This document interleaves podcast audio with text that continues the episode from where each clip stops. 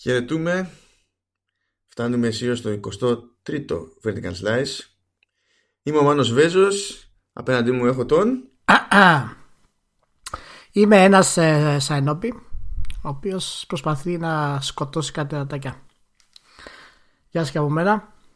Ε, κάνω ένα διάλειμμα για να κάνουμε το Vertical Slice με το Μάνο. Ηλίας Παπάς στο μικρόφωνο. Από το πρωί από χθες το βράδυ αργά, μάλλον και σήμερα το πρωί, όλη μέρα μέχρι αυτή τη στιγμή. Τι ώρα έχω γράφουμε, 9 Ελλάδος; Ναι. Παίζω Σέκυρο. Ε, είμαι σε πολύ ε, ε, εκνευριστική. Δηλαδή δεν, δεν αισθάνομαι πολύ καλά που κάνουμε αυτό το. Είμαι, έχω κάποια θέματα και για να γλιτώσουμε παραπάνω εκνευρισμούς και πιθανά σπασίματα ε, επίπλων κτλ. Θα θα είναι καλό να κάνουμε την εισαγωγή που θέλεις να πεις για το ray tracing από τώρα, στην αρχή αρχή. Ναι, θα το κάνουμε απλά για να είναι πιο αστείο όλο το κλίμα. Γιατί είσαι εσύ όπως είσαι. Α, Είμαι και εγώ κάπως αλλιώς.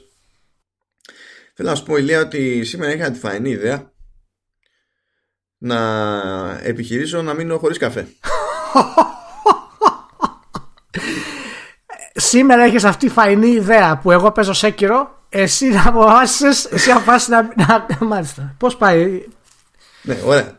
Ναι, κοίταξε να δεις. Μερικές ώρες συνεχόμενου πονοκέφαλο αργότερα. Εντάξει, είναι λογικό αυτό. Ναι, ε, έφτιαξα τον εσπρέσο που έχω δίπλα μου. Γιατί δεν θα βγει ούτε επεισόδιο ούτε τίποτα μετά. Δηλαδή, Κοίτα, εσύ, δεν μπορώ να το κόψω αμέσως με τη μία. Ο εσπρέσο είναι δεκαπλός. Γιατί άμα είναι δεκαπλός δεν πιάνεται για ένας. Όχι, όχι, έκανα, έκανα μονό, είναι για το Essence. Λένε. Ωχ, Θεέ μου. Δηλαδή, νομίζω ότι στον οργανισμό μου ο μονός καταγράφεται ως πλασίμπο. Λοιπόν, κοίτα, δεν... κοίτα πιθανώς δεν ενδιαφέρει κανέναν τώρα αυτά που λέμε. Αλλά θέλω να, να πω. Ενώ, ενώ το Ray Tracing. αλλά θέλω να πω σε όσους μας ακούνε, έτσι παιδιά, ε, όταν φτιάξουμε και όλες τις ε, σωστές μας σελίδες και τα λοιπά στα media και τέτοια, πείτε στο Μάνο, έτσι, πείτε όλοι μέσα, φιλικά, με αγάπη και πείτε του, Μάνο, ο άνθρωπος πίνει ένα καφέ το πρωί και ένα το απογευματάκι. Δεν πίνει καφέ, ας πούμε, ενδιάμεσα πολλές φορές. Άντε, άμα χρειαστεί καμιά φορά πίνει. Κυρίως όμως δεν πίνει σε 9 το βράδυ εσπρέσο τριπλό. Δεν το κάνει αυτό. Έτσι. Λοιπόν, σας παρακαλώ, το πρώτο σχόλιο που θα ήθελα να κάνετε θα ήταν αυτό όταν ξεκινήσει. Άκουγα ένα άλλο podcast άσχετο και λέει μια. Ε, εγώ λέει γενικά δεν πίνω καφέδες. Ε, θα φτιάξω λέει καμιά φορά κάποιον το πρωί. Τώρα εντωμεταξύ όλο αυτό είναι, εννοείται ότι μιλάμε και για φίλτρο έτσι. Ναι, για να πονάει περισσότερο ναι, ναι, ναι, ναι, ναι. Και εντάξει, λέει, τον βάζω μπροστά μου, ξέρω εγώ. Και άμα δεν το πιω ή άμα δεν το πιω όλο, σημαίνει ότι δεν είχα ανάγκη την καφέινη. Και τα ακούω με, με, με sense of wonder, διότι δεν αντιλαμβάνομαι. Πώς περνάει, περνάει κατευθείαν από τον εγκέφαλο, δεν έχει επικοινωνία. Ε, ε, λοιπόν, ναι. επειδή πρέπει να σου κρατάω τα μπόσικα σε αυτά τα θέματα, γιατί άμα σε αφήσω, ναι, ναι, άμα, σε, ναι, άμα σε αφήσω ελεύθερο, χαθήκαμε. Έχεις 7 δευτερόλεπτα να μιλήσει για ray tracing. 7 δευτερόλεπτα. Ένα, δύο, τρία, πάμε. ναι, αυτό είναι σειρά του Netflix. Τέλος πάντων. Ναι, πάμε αλλιώς. Ε, έτρεχε αυτή την εβδομάδα που πέρασε το Game Developers ναι. Conference. Ε, και μου κάτσε λίγο το τι έγινε με, με Ray Tracing διότι μέχρι στιγμής έχουμε συνηθίσει να ακούμε ότι πρέπει να έχουμε GeForce RTX ναι, ναι, ότι είναι πολύ, είναι, πολύ, είναι hardware based και καλά, πάρα πολύ. Ναι. Ναι, καλά, αυτό εξακολουθεί και ισχύει, αλλά στο GTC μπήκαν στη διαδικασία πλέον και κάποιες εταιρείες, κάποιες πλευρές και κάνανε κίνηση ώστε να πάει και παρακάτω τέλος πάντων αυτή η λειτουργία. Απ' τη μία είχαμε την Nvidia που βγαίνει και λέει ότι θα το υποστηρίξει στη σειρά 10 και στη σειρά 16 ε, είχαμε την, την Crytek να δείχνει το Total Illumination της CryEngine το software ε, ναι που έτρεχε ε, σε Vega 56 της AMD που δεν είχαμε δει τέτοια παραδείγματα ιδιαίτερα από, τη, από την AMD ε, οπότε υπάρχει μια τέτοια κινητικότητα ας το, ας το πούμε έτσι ε, βέβαια δεν αλλάζει ότι όταν έχουμε GeForce RTX υπάρχει ένα μέρος GPU που είναι στημένο για αυτή τη δουλειά. Ενώ σε όλες τις άλλες περιπτώσεις ε, τα, το ray tracing πέφτει πάνω στο, στο, στους shaders που χρησιμοποιούν και όλα τα υπόλοιπα τέλος πάντων FA και τα λοιπά. Οπότε κόβει πόρους από άλλα πράγματα και καλά ακούγονται όλα αυτά αλλά είναι να, να κρατάμε και μικρό καλάθι. Δηλαδή το ότι κάτι θα γίνει μέσω software σε άλλες κάρτες δεν σημαίνει ότι ήρθε το ray tracing και ναι, τώρα θα δείτε τι θα Μιλάμε τώρα λίγο για το, αρχικά για το ray tracing γιατί είναι το νέο μεγάλο ε, event στα γραφικά και στη νέα γενιά ε, στις κονσόλες το θα παίξει πολύ μεγάλο ρόλο θα είναι, είναι μια πολύ δυνατή τεχνική δηλαδή. Νομίζω ότι για από θέμα έτσι ξέρεις κουβέντας και το πόσο μπορεί να εξελίξει τα γραφικά κτλ μετά το HDR ε, είναι αυτό που συζητάμε περισσότερο αυτόν τον καιρό και με την κυκλοφορία της Nvidia εγώ θέλω να σε ρωτήσω κάτι άλλο έτσι, ε, ε, εάν υπάρχει αυτή η συζήτηση που γίνεται τώρα για το Ray Tracing γιατί προφανώς οι νέες κονσόλες θα, θα το έχουν ε, στις, στις, στις κάρτες τους. Πρέπει. Εντάξει, εγώ θέλω να πιστεύω ότι, ότι θα το έχουν. Αλλά ας πούμε ότι μπορεί να είναι στο PC αυτή τη στιγμή. Δεν καταλαβαίνω το λόγο να βγάλεις μια κάρτα που το selling point της, ένα από τα selling point της είναι αυτό, όπως είναι της Nvidia, και μετά να υπάρχει και αυτή η λογική περί software. Τι συμβαίνει σε αυτό το πράγμα; Αυτό είναι, αυτό είναι χαζομάρα της Nvidia. Έκανε χαζομάρα γενικότερη, ας πούμε, σε marketing, γιατί αυτή τη στιγμή εγώ δεν βλέπω κανένα λόγο να πάρω RTX κάρτα. Κοίτα, ε, πρώτα απ' όλα, επειδή όλο, όλο αυτό για να λειτουργήσει πατάει πάνω στο, στο DirectX 12 της Microsoft και στο Vulkan, ε, όταν στείνονταν αυτά τα APIs και για Ray Tracing, είχαν υπολογίσει έτσι κι αλλιώς, άσχετα με το αν υπήρχαν κάρτες ή όχι, ε, τρόπο για να λειτουργήσουν είτε και καλά μέσω shaders είτε με συγκεκριμένο hardware που να ασχολείται επί τούτου. Οπότε η δυνατότητα, ακόμα και όταν έβγαζε ρε παιδί μου Της RTX η Nvidia η δυνατότητα να το πάνε μέσω software υπήρχε έτσι κι αλλιώς. Αυτό που έγινε είναι ότι φάγανε τόσο κρά με τις RTX, με την τιμολόγηση και τα λοιπά, όπου σου λέει τέλος πάντων Α κάνουμε τους Κινέζους. Ενώ βλέπεις, ας κάνουμε κάτι να φανεί, ρε παιδί μου, ξέρεις ότι το απλώνουμε. Προσπαθούν να κάνουν damage control στην πραγματικότητα, δηλαδή αυτό μου λες τώρα. Ναι.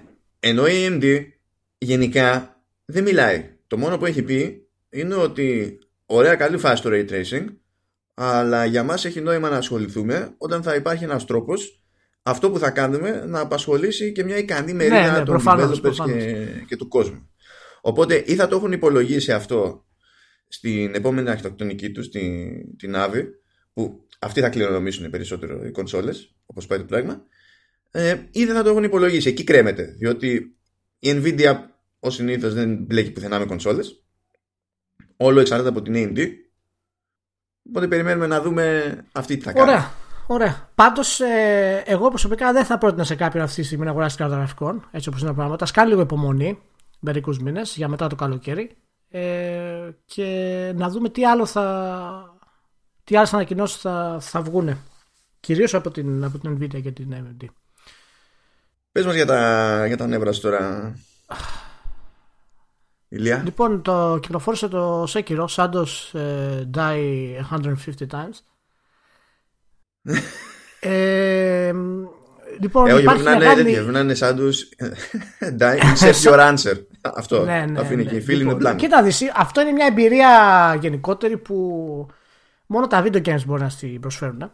Δεν υπάρχει δηλαδή πουθενά αλλού αυτό το πράγμα. Δεν υπάρχει περίπτωση ποτέ να βάλεις ένα δίσκο μουσικής που να σε εκνευρίζει και να τον συχαίνεσαι και να τον ακούς όλη τη μέρα. Δεν γίνεται αυτό το πράγμα. Ή δεν μπορεί να δεις μια ταινία που δεν σου αρέσει έτσι και σε εκνευρίζει ή σε χαλάει ξανά και ξανά. Δεν υπάρχει δεν ποτέ να το κάνεις αυτό.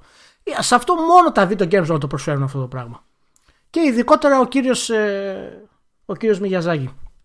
Λοιπόν, τέλος πάντων, ε, πήγαινα πολύ καλά στο παιχνίδι. Τις τελευταίες τέσσερις ώρες έχω κολλήσει πάρα πολύ σε ένα σημείο και έχω εκνευριστεί έχω εκνευριστεί πάρα πολύ. δηλαδή είμαι πολύ εκνευρισμένος. Και εντάξει.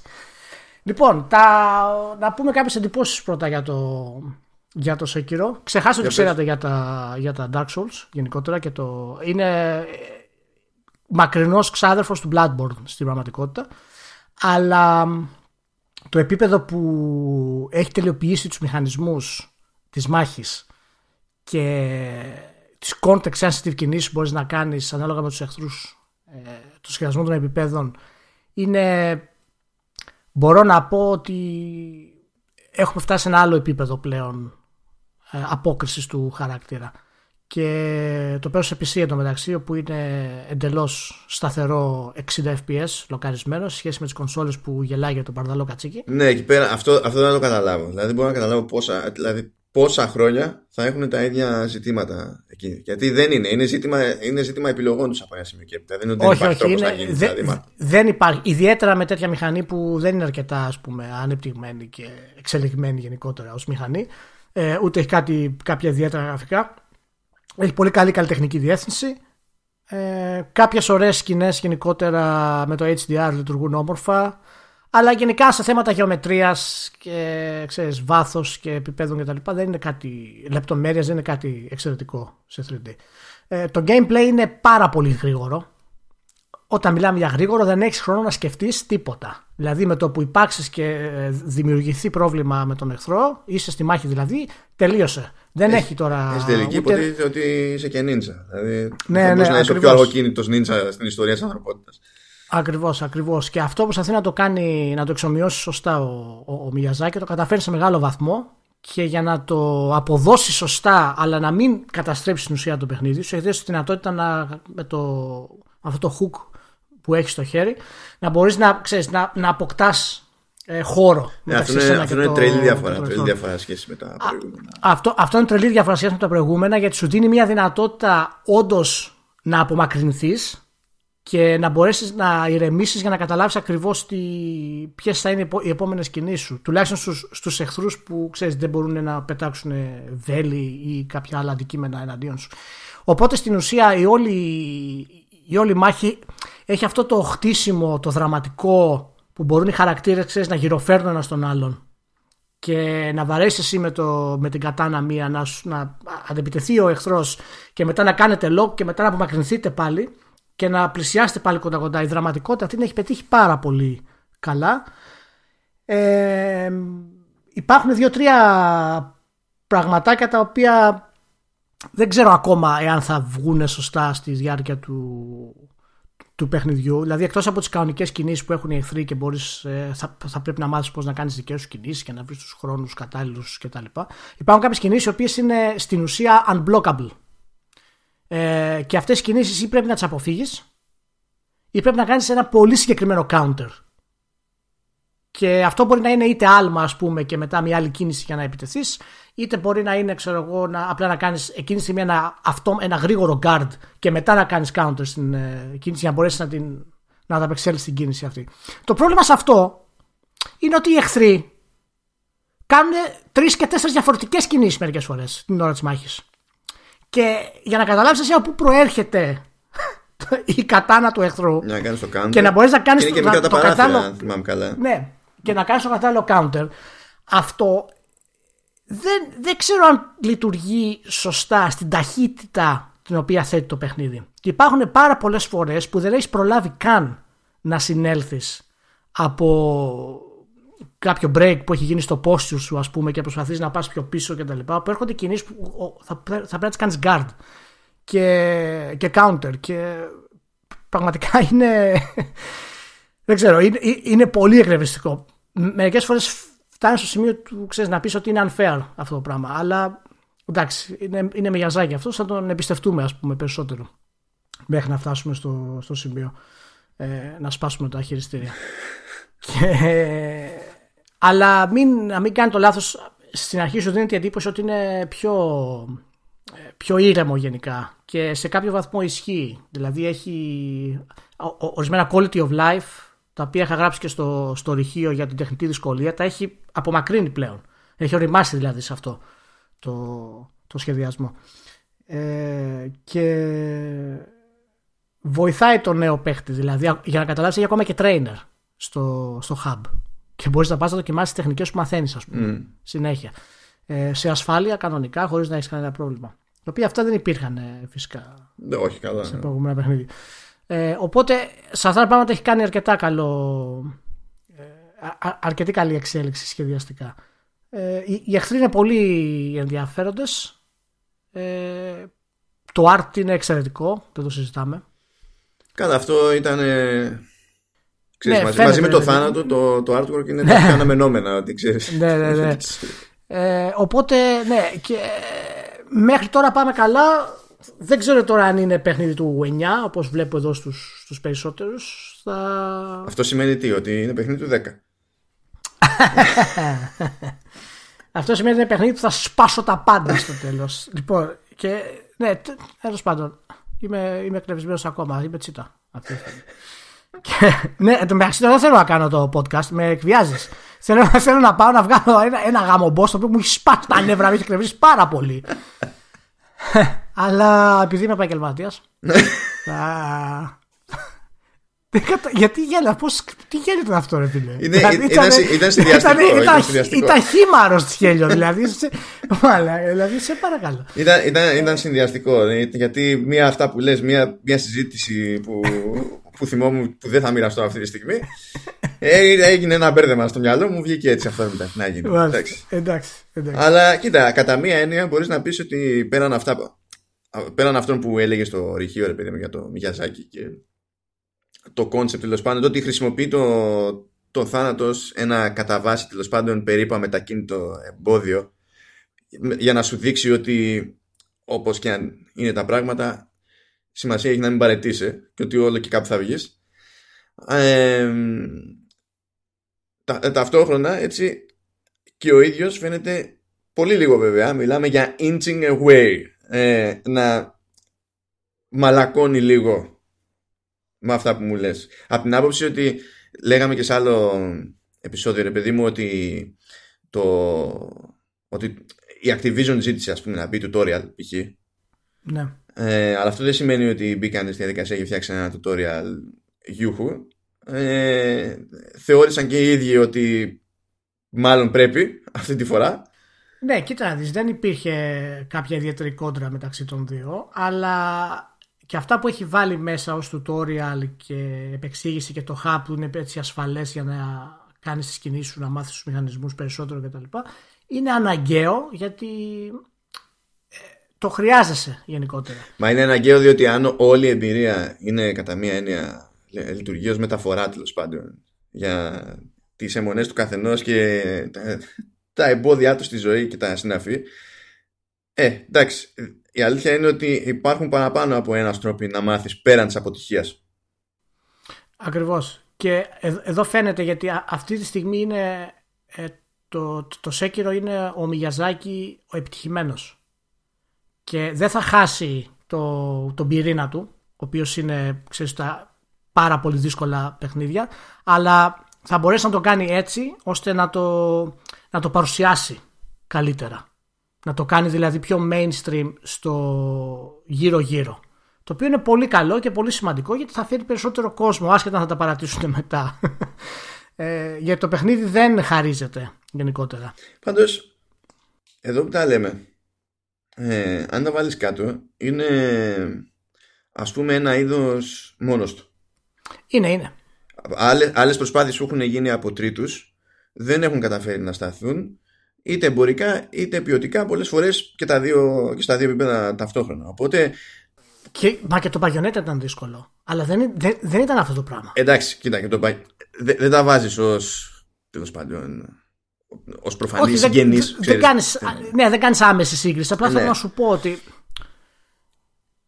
Κοίτα, η, η εντύπωση που μου μένει εμένα είναι ότι αυτό του εξασφαλίζει μια ασφάλεια. Το εξασφαλίζει μια ασφάλεια. Δεν είμαι πολύ περήφανος για αυτό που μόλις έκανα, αλλά τέλος πάντων. Ε, αλλά σημαίνει, ρε παιδί μου, ότι από τη στιγμή που σε αυτό το πολύ συγκεκριμένο είδος, ας το πούμε, δεν υπάρχει ουσιώδης ανταγωνισμός ε, ό,τι και να κάνει και όσο χρόνο και αν χρειάζεται κάθε φορά για να το κάνει προς τη σωστή κατεύθυνση θα υπάρχουν πάντα οι, οι προϋποθέσεις για να υπάρχει ένα εξασφαλισμένο hype και να περπατήσει εμπορικά ο τίτλος ό,τι και να γίνει. Ναι. Ε, έχω μια μικρή ανησυχία σε αυτό το πράγμα γιατί, γιατί παίζοντας το Σέκυρο και οι, οι μάχες καθ' αυτές πλέον είναι πανέμορφες. Δηλαδή αν, αν καταφέρεις να πετύχεις τους ρυθμούς, κάνεις lock-in που λέμε και αυτό το μπαλέτο της ομορφιάς μεταξύ των χτυπημάτων και της άμυνας και της αποφυγής και του άλματος που κάνουν και οι εχθροί όλοι μαζί ας πούμε γίνεται κάτι πανέμορφο. Και αυτό είναι κάτι το οποίο σίγουρα και ο ίδιος ως δημιουργός θα, θα θέλει να το απολαύσουν ακόμα περισσότερος κόσμος. Έτσι. Και ο Μιγιαζάκη το δημιούργησε αυτό το είδος γιατί προέρχεται από προσωπική ανάγκη να εκφράσει αυτό το πράγμα. Δηλαδή το είδος στην ουσία μπορεί να είναι action game, μπορεί να είναι action RPG, μπορεί να είναι οτιδήποτε αυτά και να έχει κάποιο. Ε, να βασίζεται σε κάποια προϊστορία από άλλα, από άλλα παιχνίδια. Αλλά η, η ιδέα αυτού του πράγματος, ο θάνατος, η επανάληψη, αυτό το grind, ας πούμε, σε αυτό το πράγμα, ήταν ένα ρίσκο και του βγήκε. Δηλαδή οι παίχτες το αγκάλιασαν και προχωράει σιγά σιγά. Δεν ξέρω ακριβώς που μπορεί να πάει μετά το Sekiro.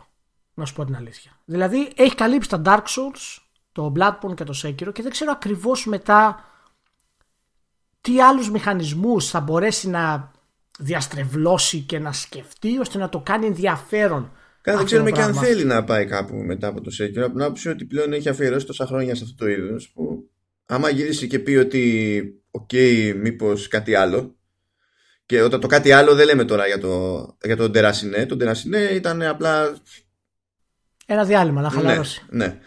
Ε, δεν, θα του έλεγε κανένα κρίση που τον μάθει. Ήταν φυσιολογικό. Είχε πει, είχε πει ότι θα κοιτάξουν, λέει, έχει, έχει ενδιαφέρον μια ιδέα για τον Battle Royale και νομίζω ότι εν τέλει θα, θα ασχοληθεί περισσότερο με κάτι τέτοιο. Γιατί με αυτούς τους μηχανισμούς που έχει, αν κάνει Battle Royale θα σαρώσει το, τον κόσμο. Και πιστεύω ότι σιγά σιγά οι επόμενες ομάδες θα, θα μεγαλώσει κι άλλο From Software ε, και θα δούμε το Bloodborne το 2 σίγουρα κάποια στιγμή. Πιστεύω θα γίνει τριλογία και αυτό στο τέλος. Αλλά δεν ξέρω κατά πόσο διαφορετικό σαν concept θα είναι από αυτά που έχουμε δει σήμερα. Ξέρεις όμως το να πάει να γίνει η τριλογία σημαίνει ότι ξέρεις θα πρέπει να... Θεωρία είναι αυτό τώρα έτσι. Ναι, ναι, ναι, αλλά σε αυτό το ενδεχόμενο ρε παιδί μου θα πρέπει να κάνει λίγο, ξέρεις ότι υπάρχει και δεν υπάρχει το Sekiro. Δηλαδή θα πρέπει κάπως να ναι. διατηρηθεί ο αρχικός χαρακτήρας του Bloodborne όχι πλήρως ακίνητος, έτσι. Και δεν νομίζω ότι αυτό σαν ιδέα θα είχε καμιά ιδιαίτερη αξία για τον ίδιο από ένα σημείο και έπειτα. Γιατί τώρα, όπως και αν το πάρεις, δηλαδή είτε λέγεται Bloodborne είτε λέγεται Dark Souls, ε, από βήμα σε βήμα υπήρχαν, υπήρχαν εξελικτικά βήματα και υπήρχε ένας συγκεκριμένος ε, πειραματισμός. Και πήγαινε από το ένα στο άλλο, ακόμα και, μετακιν... ξέρεις, και κάνοντας ναι. άλματα από το ένα franchise στο άλλο. Ναι το, το Sekiro είναι, είναι το τέλος του πειραματισμού. Δηλαδή κλείνει ο πειραματισμός του Μιαζάκη. Δηλαδή για μένα ε, με αυτά που βλέπω στο Sekiro έχει κλείσει πλέον η προσέγγιση του στον πειραματισμό γιατί έφτασε στο απόγειο των μηχανισμών. Δηλαδή μόλις πιάσεις το χειριστήριο να παίξεις το Sekiro θα το καταλάβεις αμέσως. Δηλαδή η απόκριση και η ακρίβεια είναι through the, through the roof που λέμε. Ε, και από εδώ και πέρα μένει να δούμε ακριβώς τι θα κάνει μετά από, μετά από αυτό. Εντάξει, θα, μπορεί να κάνει ένα Sekiro 2 παραδείγματος χάρη, ένα Bloodborne 2 και να κρατήσει πάνω κάτω τα ίδια και πάλι θα πάει καλά. Αλλά θα στερέψει αρκετά ως δημιουργός. Οπότε φτάνει στο, στο κρίσιμο σημείο αυτή τη στιγμή ο Μιγιαζάκη. Και, και θέλω να δω πόσο καλά θα πάει το Sekiro σε πολλοί και έχω πετέρια.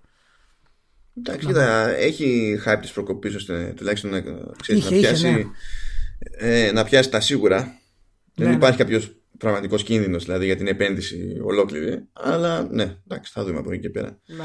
Κοίτα, την ίδια απορία είχαμε και για το. Τώρα αυτό τελείω εμβόλυμο. Ξέρεις για το τι θα γίνει με το Devil May Cry. Και να, που ναι. βγήκε ότι το, τα shipments φτάσανε. Τα shipments, έτσι. Τώρα, δηλαδή, το, το sellout δεν ξέρουμε ποιο είναι. Δεν πιάσε 2 εκατομμύρια. Αυτό από μόνο ναι. του τέλος πάντων σημαίνει κάποια καλά πράγματα για το, για το είδος. Μπορεί ναι. να δούμε κάτι ανάλογο για το Sekiro, ποιος ξέρει. Ναι, ναι. Πάντως έχει βέβαια τα skill trees που προσπαθείς να τα εξελίξεις και τα λοιπά, αλλά φυσικά τα skill trees δεν τα έχεις ε, αμέσως. Ναι, πρέπει να τα ανακαλύψεις και. Ναι, πρέπει να τα ανακαλύψεις, δηλαδή.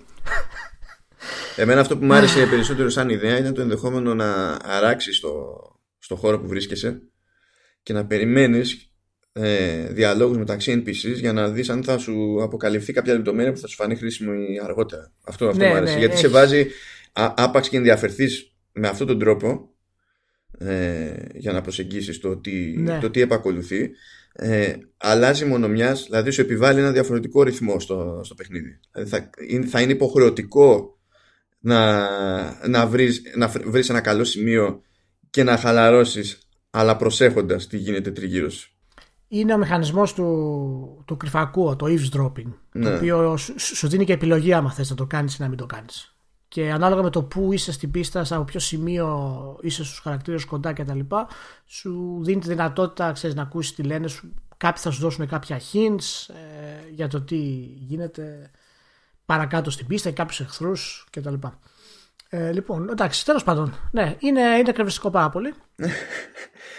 Ω, να μείνουμε στα, στα παιχνίδια. Ναι, ναι, να μείνουμε Να μην στο πάμε στις μιλάρι. εταιρείες, να μείνουμε στα παιχνίδια. Όχι, παιχνίδια, video games. Το, το, το. Λοιπόν. θα πά- Μαλακά, Καλά, μαλακά θα εντάξει, ξεκινήσουμε. Μαλακά, εντάξει, μαλακά. εντάξει, μαλακά. εντάξει. Είδαμε, Ξεκινώ, είδαμε ένα επίπεδο σε pre-alpha state βέβαια του System Shock 3. Ηλία. Μάλιστα. Το είδαμε. Ε, Αυτά για το Μπορώ System να- Shock 3. Μπορούμε να πούμε. Κοίτα, νομίζω ότι όλη η φάση και η επίδειξη του GTC και τέτοια, δηλαδή η μόνη χαρά που μου έδωσε αυτή η φάση είναι ότι ξαναξεμίτησε ο Spectre. Αλλά μέχρι εκεί. εντάξει, ο Spectre ξαναξεμίτησε, αλλά μετά την, την επιτυχία του reboot του Underworld, του sequel τέλος πάντων του Underworld, ε, που κυκλοφόρησε πριν μερικούς μήνες, τον Νοέμβριο του 2018, ε, δεν ξέρω τι πάει να κάνει εκεί πέρα. Είναι ένα καλό θέμα αυτό, θα το κάνουμε κάποια στιγμή για αυτούς τους μεγάλους developer, γιατί πώς έχουν χαθεί από το προσκήνιο. Και αν, αν όντως έχουν ξεπεραστεί σχεδιαστικά πλέον. Ε, το τρέλερ του System Shock 3 εγώ το είδα και δεν μου είπε τίποτα. Εντάξει, στο Ούτε τέλος το μίλησε, η gameplay Σο- demo είχε να σου πει κάτι. Δηλαδή, μίλησε η Σόντα, ας πούμε, στο τέλος, εντάξει, σου σηκώθηκε τρίχα, πολύ ωραία, αναμνήσεις κτλ. Ε, η όλη παρουσίαση μου φάνηκε πολύ 1999, να σου πω την αλήθεια. Δηλαδή, δεν είχε έτσι μια βαρύτητα, κάτι να σου πει παιδιά στο System 3, αλλάζουμε αυτά τα πράγματα. Θα έχουμε αυτό, αυτό και αυτό. Να καταλάβεις ακριβώς περί τίνος πρόκειται αυτό το πράγμα. ναι, ναι, να σου πω ακόμα και το πρώτο τρίλερ του Bioshock να έβαζες. Εξακολουθεί να είναι πιο αποτελεσματικό, ας πούμε. Ναι. Και δεν έπρεπε Και- μετά από τόσα χρόνια να ισχύει αυτό το πράγμα. Ναι, και αναρωτήθηκα λίγο. Εντάξει, όχι ότι ήταν ποτέ μεγάλες εμπορικές επιτυχίες, αλλά έχουν πουλήσει σχετικά οκ για το είδος τους και ήταν επαναστατικά παιχνίδια και το ένα και το δύο. Το ένα περισσότερο φυσικά. Αλλά το έχουμε δει τόσες πολλές φορές. Όταν ένα παιχνίδι, όταν δεν έχεις ένα sales pitch σωστό για να εξιτάρεις τους gamers, κράτα το στην άκρη το ρημάδι. Μην το βγάζεις αυτή τη στιγμή. Ναι, αυτό είναι λίγο το περίεργο γιατί θα γυρίσεις και θα σου πει ο developer σε αυτή την περίπτωση ναι, αλλά κοίτα, είμαι σε developer conference που ένα δίκιο το έχει. Ταυτόχρονα βέβαια αυτό το developer conference δεν υφίσταται στο δικό του χρο- χωροχρονικό συνεχές. Δηλαδή, από τη στιγμή Ωραία, που ναι. από μόνος σου μπαίνεις στη διαδικασία και φτιάχνεις τρέλερ και το δημοσιεύεις, βγάζεις το, το gameplay demo που μπορεί ενδεχομένως όταν γινόταν αυτό σε ένα conference room να γινόταν με, το, παράλληλα με εξηγήσεις. Όταν εδώ βγάζεις σχήμα το βίντεο, Και, και ας το πω αλλιώς, τότε. Έτσι. Άντε και το βγάζεις στο Game Developers Conference. Γιατί καν το βγάζει στο Game Developers Conference. Δηλαδή, για να το βγάλεις στο Game Developers Conference, το μοναδικό πράγμα που πρέπει να έχεις είναι κάποιο νέο στάδιο στο Game Development. Άμα θες να καλύψεις δηλαδή το χώρο που είσαι Καλά, αυτά είναι σχετικά τώρα και το ξέρεις. Γιατί μπορεί Έτσι. με αυτόν τον τρόπο μπορεί να ψάχνει συνεργασία. Ποιος ξέρει. Και να το κάνει έτσι για κράχτη. Αυτό είναι άλλο. Αυτό είναι άλλο. Αλλά και αυτό εγώ πιστεύω ότι είναι, ότι είναι λάθος επιλογή να το κάνεις στο Game Developer Conference. Αλλά δεν, δεν μου γέμισε το μάτι γενικότερα. Δεν είμαι αρνητικός στο παιχνίδι. Οκ, άμα είναι να βγει, θα βγει. Μπορεί να είναι μια χαρά το παιχνίδι κτλ. Αλλά όταν φτάνουμε στο σημείο να μπορούμε στη σημερινή εποχή να μαρκετάρουμε σωστά τα, βασ- τα βασικά πράγματα και μετά να ρωτιόμαστε γιατί δεν πούλησε το παιχνίδι. Και α, οι gamers δεν παίζουν πλέον τα System Shock. Θα βγει μετά κάποια στιγμή να πει. Όπως έγινε με το Torment, ας πούμε. Α, οι gamers δεν τους αρέσει αυτό το είδος του παιχνιδιού. Ε, ναι, πώς να του αρέσει το είδο του παιχνιδιού. Άμα έχεις το ίδιο παιχνίδι που είχες πριν 20 χρόνια, μου το βγάζεις ακριβώς με το ίδιο στυλ και δεν έχεις συμπεριλάβει καθόλου πώς έχουν αλλάξει τα πράγματα, ε, προφανώς είναι να μην ενδιαφέρει το Κοίτα, modern είναι, gamer αυτό. είναι λίγο μια σκέψη φεδέρια αυτή που με βασάνιζε. Γιατί βγήκε, βγήκε και τέλος πάντων μια, ή μια ε, εταιρεία Digi Capital που είναι από, στην ουσία είναι analyst έτσι, και υπολογίζει ρε παιδί μου ότι ο τζίρος σε παγκόσμιο επίπεδο του, του gaming μέχρι το 2023 θα πιάσει τα 200 δις Ε, μιλάμε τώρα, εντάξει, ότι συγκριτικά κινηματογράφοι και τα λοιπά έχουν εκμηδενιστεί. Ναι, δεν υπάρχει, είναι πολύ πίσω. Ναι. Και είναι, είναι φοβερό ότι έχουμε φτάσει σε τέτοιους τζίρους και είναι τόσο συχνό το να έχουν τόσοι πολλοί, μικροί και μεγάλοι, ε, προβλήματα κερδοφορίας και βιωσιμότητας. Δηλαδή, ε, εμένα αυτό μου βγάζει κάκιστη εικόνα για τη διαχείριση εντός βιομηχανίας γενικότερα. Κάτι κρύβεται λίγο σε αυτό το πράγμα και καλά έκανες που το ανέφερες αυτό ε, γιατί έχουμε αρχίσει και βλέπουμε κάποια δυσαναλογία η οποία δεν βγάζει μεγάλο νόημα και να σου πω την αλήθεια αρχίζει και μου θυμίζει κάπως το, το κράχ της βιομηχανίας εκείνη την πρώην εποχή. Θα το ξαναφάμε. Και, δεν, δεν ξέρω αν θα γίνει στο ίδιο επίπεδο. δεν είναι ανάγκη να γίνει στο ίδιο επίπεδο, θα το ξαναφάμε. Μου κάνει, μου κάνει εντύπωση γιατί είναι ακριβώς είναι σαν να έχουμε το ίδιο ακριβώς concept που, που υπήρχε και τότε δηλαδή υπήρχε απίστευτη άνοδος των πωλήσεων παίρνανε όλοι οι παιχνίδια, όλοι οι κονσόλες οπότε έβγαζες όλο και περισσότερα όλο και περισσότερα χωρίς να υπάρχει κάποια, κάποιος επαγγελματισμός, κάποια λογική μέχρι που κλάταρε το, το σύστημα. Τουλάχιστον στην Αμερική που ήταν η βασική αγορά. Οι άλλες αγορές ήταν σχετικά ok. Ε, ε, Αλλά ήταν, και, ήταν και πολύ μικρές. Έχω την υποψία ότι έχουμε που έχουμε, όχι πρόσφατα, έτσι, έχουμε που έχουμε υπερπροσφορά τίτλων ε, σε κάποιο επίπεδο και αντί να μας απασχολήσει αυτό και η βιωσιμότητα των περισσότερων από αυτούς τους τίτλους πηγαίνουμε βήμα-βήμα στο να καταλήξουμε με υπερπροσφορά σε πλατφόρμες. Που αυτό είναι που θα θυμίσει περισσότερο τη, τη δεκαετία του 80 ναι, ναι, κοίτα, αυτό είναι κάτι το οποίο θα το περάσουμε και θέλω να πιστεύω επειδή οι εταιρείες τώρα που κρύβονται πίσω από αυτά τα πράγματα είναι πολύ πιο δυνατές και έμπειρες εν τέλει θα το ξεπεράσουμε. Ε, αλλά είμαστε ακόμα στο στάδιο που το να πιάσεις δουλειά στα video games και να φτιάξεις ένα video game ε, είναι η πόρωσή σου ακόμα. Ναι, δηλαδή ναι. ο, νέος, ο νέος developer, το παιδί που θέλει να φτιάξει το παιχνίδι δεν καταλαβαίνει ακόμα την έννοια της εργασίας ως Όχι game. και οι απολαυέ. Το σκέφτεται ως πόρωση. Για το μέγεθος ναι. μηχανίας οι απολαυέ είναι κουφές. Οι, οι εργασιακές συνθήκες είναι, είναι τραγικές. Δεν είναι normal όλο αυτό. Δεν είναι normal. Δηλαδή είναι, απλά πρέπει να σκάσει και προτιμώ να σκάσει μια ώρα αρχίτερα, διότι ξέρεις, σου μαζεύει, μαζεύει, μαζεύει, μαζεύει το, το μεταφορικό απόστημα. Τόσο πιο εντυπωσιακό θα είναι το σκάσιμο μετά και θα μας πάρει και θα μας σηκώσει όλους μαζί παρέα. Ναι, ναι, Λοιπόν, καλά, μην ξεφύγουμε τώρα πολύ από αυτό, γιατί αυτό, αυτό το κάνουμε ένα ξεχωριστό podcast. Θα το κάνουμε ναι, καλά, ναι, δηλαδή. Ναι. Καλά, κοίτα, θα μας ε... απασχολήσει λίγο, λίγο από, από τη μία μπάντα το θέμα σε παρακάτω ζήτημα. Ναι, ναι, βέβαια. Θα έχουμε στο ίδιο επεισόδιο τώρα, αλλά τέλος πάντων. Πάμε στο επόμενο παιχνίδι. Ε, και μαζί με, το, με την αποκάλυψη του System Shock 3 που ναι. δεν μας έκανε ιδιαίτερη εντύπωση φτάσαμε στην αποκάλυψη του Vampire Masquerade Bloodlines 2. Λοιπόν, προσέξτε λίγο εδώ πέρα. Έτσι. Ε, ήταν πριν δύο, δύο προχτές ήταν χτες; Ε, που... Χτες, χτες, χτες. Ε, χτες λοιπόν. Δηλαδή τώρα έχουμε 23 του μήνα, ε, 22 Μαρτίου. 22 Μαρτίου ο, ο Ηλίας Παπάς μπήκε στη διαδικασία να μου εξηγήσει ότι για καλό δικό μου δεν πρέπει να είμαι τόσο δεν, πρέπει να τα βλέπω πιο θετικά τα πράγματα, να μην αγχώνομαι, να μην τσιτώνομαι τόσο κτλ. Και, και μετά βγαίνει το. ανακοινώνεται το Bloodlines 2 και θα δούμε τον Ηλία να δοκιμάζει τη θεωρία του. Για πες μας Ηλία. λοιπόν, κοίταξε. ε, μ' άρεσε γενικά. Ναι, ως τρέιλερ που δεν έδειχνε παιχνίδι και ήταν πολύ καλή παραγωγή CGI. Ήταν Καταρχάς, άλλο το ένα, άλλο το άλλο. Μην τα μπλέκεις. Ναι, το ότι πρέπει να μην εκνευρίσει τόσο πολύ και να μην κράζεις συνέχεια τόσο πολύ είναι καλό για, το, για την προσωπική σου πούμε, κατάσταση. Δεν χρειάζομαι εγώ να είμαι σε καλή προσωπική κατάσταση. Πρέπει να πάω φαντασμαγορικά.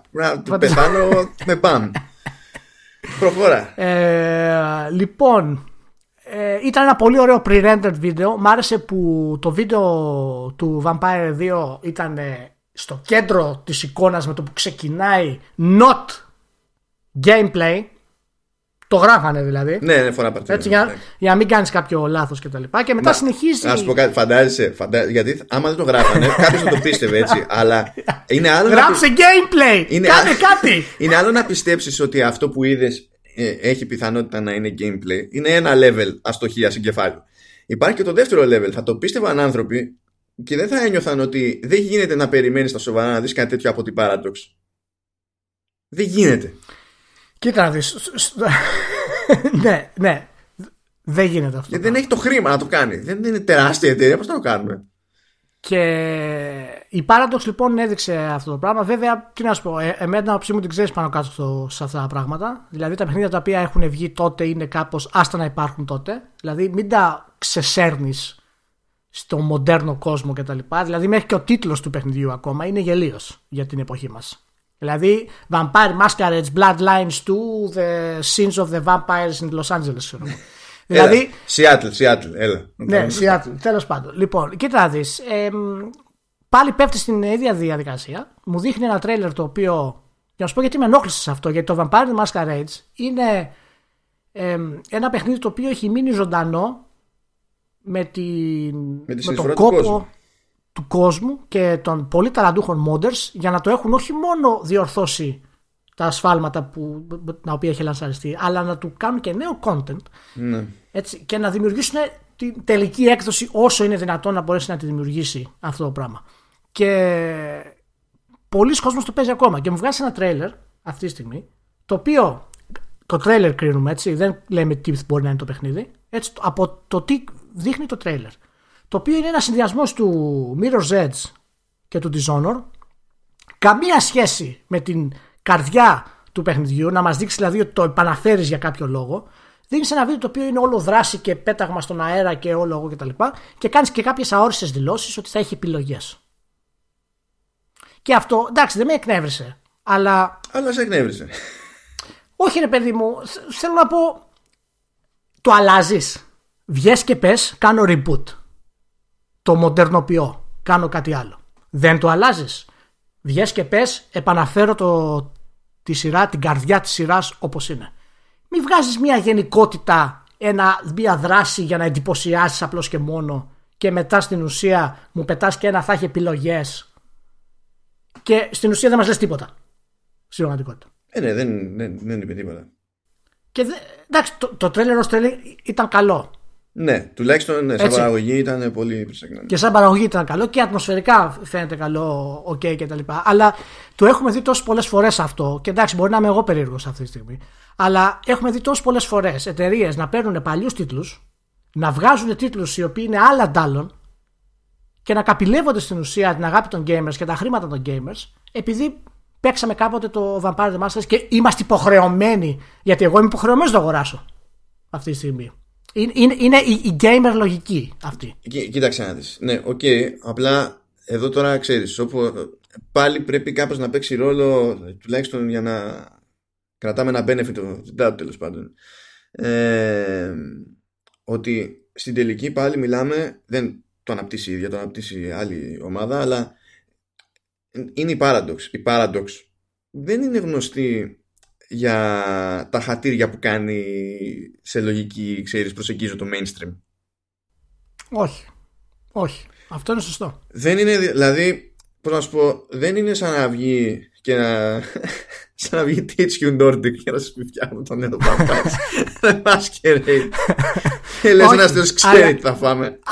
Να σου πω κάτι. Αυτό που λες τώρα και να σημειωθεί ότι απλά είμαι περισσότερο εκνευρισμένος από normal λόγω του Σέκυρο ε, αλλά να πω ότι εφόσον είσαι η Paradox, γιατί μου βγάζεις αυτό το τρέιλερ που είναι λες και μου το βγάζει η Electronic Arts; Βγάλε μου, βγάλε μου ένα spreadsheet. Ε, ε, έχεις, το, έχεις δει το τρέλ του Europa Universalis στο 4 Βγάλε μου ένα, ένα spreadsheet. Αυτό, αυτό ήθελα να πω. Όταν είσαι μια εταιρεία που έχει συνηθίσει Να μιλάει για Crusader Kings και Europa ναι, Universalis Αντιλαμβάνεσαι ότι δεν, δηλαδή το πρώτο μπαμ που θα κάνει. Γιατί είναι η πρώτη φορά που κάνει τέτοιο άνοιγμα σε κάτι τόσο αναγνωρίσιμο. Ναι, που ξέρεις, ναι. ο κόσμος έχει άχτη, ξέρω εγώ, για το, ναι. το franchise κτλ. Παρότι ήταν γνωστό ότι είχε αγοράσει τα δικαιώματα του, για το franchise έτσι, και ότι κάτι θα ναι, έκανε κάπως. Ε, είναι πρώτη φορά που πάει να κάνει τέτοιο μπάσιμο. Οπότε έχεις να κάνεις με κάποιους ανθρώπους που δεν είναι συνηθισμένοι στο να χειρίζονται τέτοια πράγματα. Δηλαδή, είτε κάνανε αυτοί κάποιες επιλογές αυτή τη στιγμή για την επικοινωνία, είτε χρησιμοποίησαν κάποιο agency, ξέρεις, με άλλη εμπειρία κτλ πάλι έχεις να κάνεις. Ε, δεν υπάρχει προηγούμενη εμπειρία ως προς αυτό. Και μιλάμε τώρα για μια εταιρεία που η μισή μέσα παίζει να είναι ιστορική.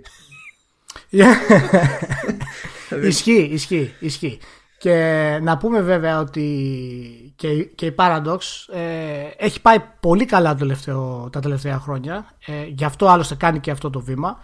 Και το τρέλερ αυτό που δημιουργήθηκε και, και μας έδειξε είναι ακριβή δουλειά, δεν είναι κάτι, δεν είναι κάτι απλό. Ένα, όχι, όχι, ένα, καήκανε λεφτά εκεί πέρα. Ναι, ναι, ένα, ένα πέταμα ας πούμε για αυτό το πράγμα. Ε, απλά να, να πούμε ότι για μας αυτά τα παιχνίδια είναι σημαντικά, αλλά περισσότερος κόσμος δεν τα ξέρει βέβαια. Έτσι, δηλαδή, εμείς τα λέμε και είναι κομμάτι της ιστορίας του gaming, αλλά μην νομίζω ότι θα βγάλει το Vampire 2 και θα πουλήσει 10 εκατομμύρια κομμάτια. Όχι, 10 εκατομμύρια δεν θα πουλήσει και πολύ. Μα δεν νομίζω ε... να, να ποντάρει και, ούτε και η ίδια σε αυτό το πράγμα. Αλλά ε, αυτό που παρατηρώ εγώ είναι ότι δημιουργείται εύκολα hype για το Vampire αυτή τη στιγμή. Όχι μόνο επειδή αυτοί που γράφουν το, είναι σε ηλικίες που το γνωρίζουν, οπότε ξέρεις χαίρονται μόνοι τους. Ε, είναι όμως και βλέπω και από δημιουργούς ε, να τρώνε φρίκι με το Vampire γιατί και αυτοί πριν γίνουν developers είχαν μέσα στα σκαλώματά τους και το, ναι. και το Redemption ε, οπότε ξέρεις πώς να σου πω ο, ο fanboy του God of War που χαζεύει τι λέει ο Barlock θα δει ότι ο Barlog έχει χεστεί πάνω του αυτή τη στιγμή για το Vampire. Και αυτά λειτουργούν, ναι. ξέρεις, λίγο σαν, σαν echo chamber πάντων και δίνει και δίνει και δίνει και δίνει. Ναι, θα κάνει post στο Twitter ο Μπάρλοκ και θα πει: Παιδιά, βγαίνει παιχνιδάρα στο τέτοιο και θα του γράψει ο κάφρος από κάτω. Γιατί δεν δουλεύεις στον κάτω of War 2. Ναι, δυστυχώς αυτά μετράνε. Δυστυχώς αυτά μετράνε. Δυστυχώς αυτά μετράνε. Με, Δυστυχώς, τέλος πάντων. Αυτά μετράνε. Δεν είναι. Τέλος πάντων, ναι, εντάξει. Ε, εγώ απλά είμαι. Δεν, έχω, δεν μου αρέσει να βγάζει να βγάζεις κάτι το οποίο είναι απλά και μόνο αυτή τη στιγμή για να δημιουργήσεις ένα hype, ενώ δεν έχεις τη δυνατότητα να το ακολουθήσεις. Δηλαδή, αν μου βγάζεις αυτό το trailer CD Project. Γιατί εκεί καταλήγω. Άλλη, ναι, Γιατί ο μισός με κρεβισμό είναι ότι ήθελα το EP να το έχει CD Project αυτό και όχι η Paradox. Ε, τι άλλο να αλλά... κάνει. Δηλαδή, εντάξει, είπαμε μεγάλο η εταιρεία, αλλά δεν γίνανε και δεν ξέρω και εγώ τι. Όλα, όλα, όλα. και, όλα να αγοράσουν, και να αγοράσουν και τη From Software. Ναι. και... Καλά τώρα. Ο ένας τρελός με τους άλλους τρελούς. Εντάξει. Ε, και. Ναι, τέλος πάντων, εντάξει. Ε, καλά είμαστε. Καλά είμαστε. Όλα καλά. Καλά είμαστε. Θα πάει, δούμε, πάει θα αυτό το παιχνιδάκι. Θα δούμε που θα πάει. Ε, Μιας και ξεθάψαμε κάποια πραγματάκια, να μιλήσουμε για ένα ακόμα ξεθαματάκι. Για πες. Ε, για, για όσου δεν το, δεν το πήραν χαμπάρι, επιστρέφει η Lucasfilm Games. Ναι. Η Lucasfilm ε, Games είναι. Quote unquote. Quote unquote. Ναι, ναι. Και επιστρέφει, δεν επιστρέφει, επιστρέφει εσωτερικά, επιστρέφει ως ομπρέλα, επιστρέφει από κάτω, δεν ξέρουμε ακριβώς ακόμα. Ε, η Disney έβαλε το χεράκι της και ε, πήρε ένα τηλεφωνάκι και παιδάκια δεν φτιάχνουμε τη Lucasfilm ξανά. Η Lucasfilm ε, είναι από τις μεγαλύτερες εταιρείες που έχουν υπάρξει ποτέ στην ιστορία των video games και είναι υπεύθυνη για τα καλύτερα adventure όλων των εποχών. Έφερε επανάσταση στο storytelling, έχει βγάλει Space Simulator στα καλύτερα X-Wing vs TIE Fighter κτλ. κτλ. Ε, μέχρι και Indiana Jones καλά παιχνίδια έχει βγάλει. λοιπόν, λοιπόν άκου τι θα κανουμε Θα σχολιάσουμε το ζήτημα αυτό. Ναι σαν πρώτα, σαν ε, να μην έχουμε ακούσει τη διευκρινιστική δήλωση της, Disney okay. και μετά να το ξανασχολιάσουμε με δεδομένη τη διευκρινιστική δήλωση της Disney. Okay. Οπότε ξεκινάμε με το εξής. ε, επανέρχεται ε, η, η Lucasfilm Games που τέλος πάντων το brand αυτό είχε μείνει στο 1991. Δεν μιλάμε για το ίδιο brand με LucasArts. Είναι, παίζει ένα μπέρδεμα εκεί πέρα διαδικαστικό. Ναι, ναι, είναι, ναι, είναι το προηγούμενο. Είναι πριν γίνει η LucasArts ξεχωριστή οντότητα. Ναι, ναι, που εξακολουθεί και υφίσταται για άλλους λόγους η LucasArts και άλλα πράγματα. Ναι. Αυτή τη στιγμή. Επανέρχεται λοιπόν η Lucasfilm Games, ηλία, ε, και επανέρχεται στις πλάτες της Disney. Δηλαδή αυτό σημαίνει ότι η Disney ξαναμπλέκει με, τη, με τις παραγωγές των, των games. Τι σου βγάζει εσένα αυτό; Εμένα μου βγάζει αυτό ότι θα δούμε επιτέλους πάρα πολλά όμορφα νέα adventure. Και, Α, και νέα adventure. Καινούργια διαστημικά Space Simulator. Ναι. Ε, Star Wars τίτλους σωστούς. Ναι. Έτσι, Knights of the Old Republic 3 και τα λοιπά που περιμένουμε να δούμε. Είμαστε δηλαδή Πολύ ωραία νέα. Πολύ ωραία νέα. Είναι, ε, κατά τα άλλα, έχεις πρόβλημα με τους άλλους που επαναφέρουν κάποιους τίτλους από τα παλιά και δεν πάνε να. αλλά θέλεις να επαναφέρει τα πάντα από τα παλιά η Lucasfilm. Περίμενε, είπες να κάνουμε σχολιασμό πριν το update. Ναι, ναι. το ναι. Που, τώρα θα κάνουμε το update. Λοιπόν, πριν το update, η, περίμενε, πριν το update η σκέψη μου εμένα ήταν η εξής. Να με το που το βλέπω αυτό, λέω. Όχ. Και γιατί λέω όχ.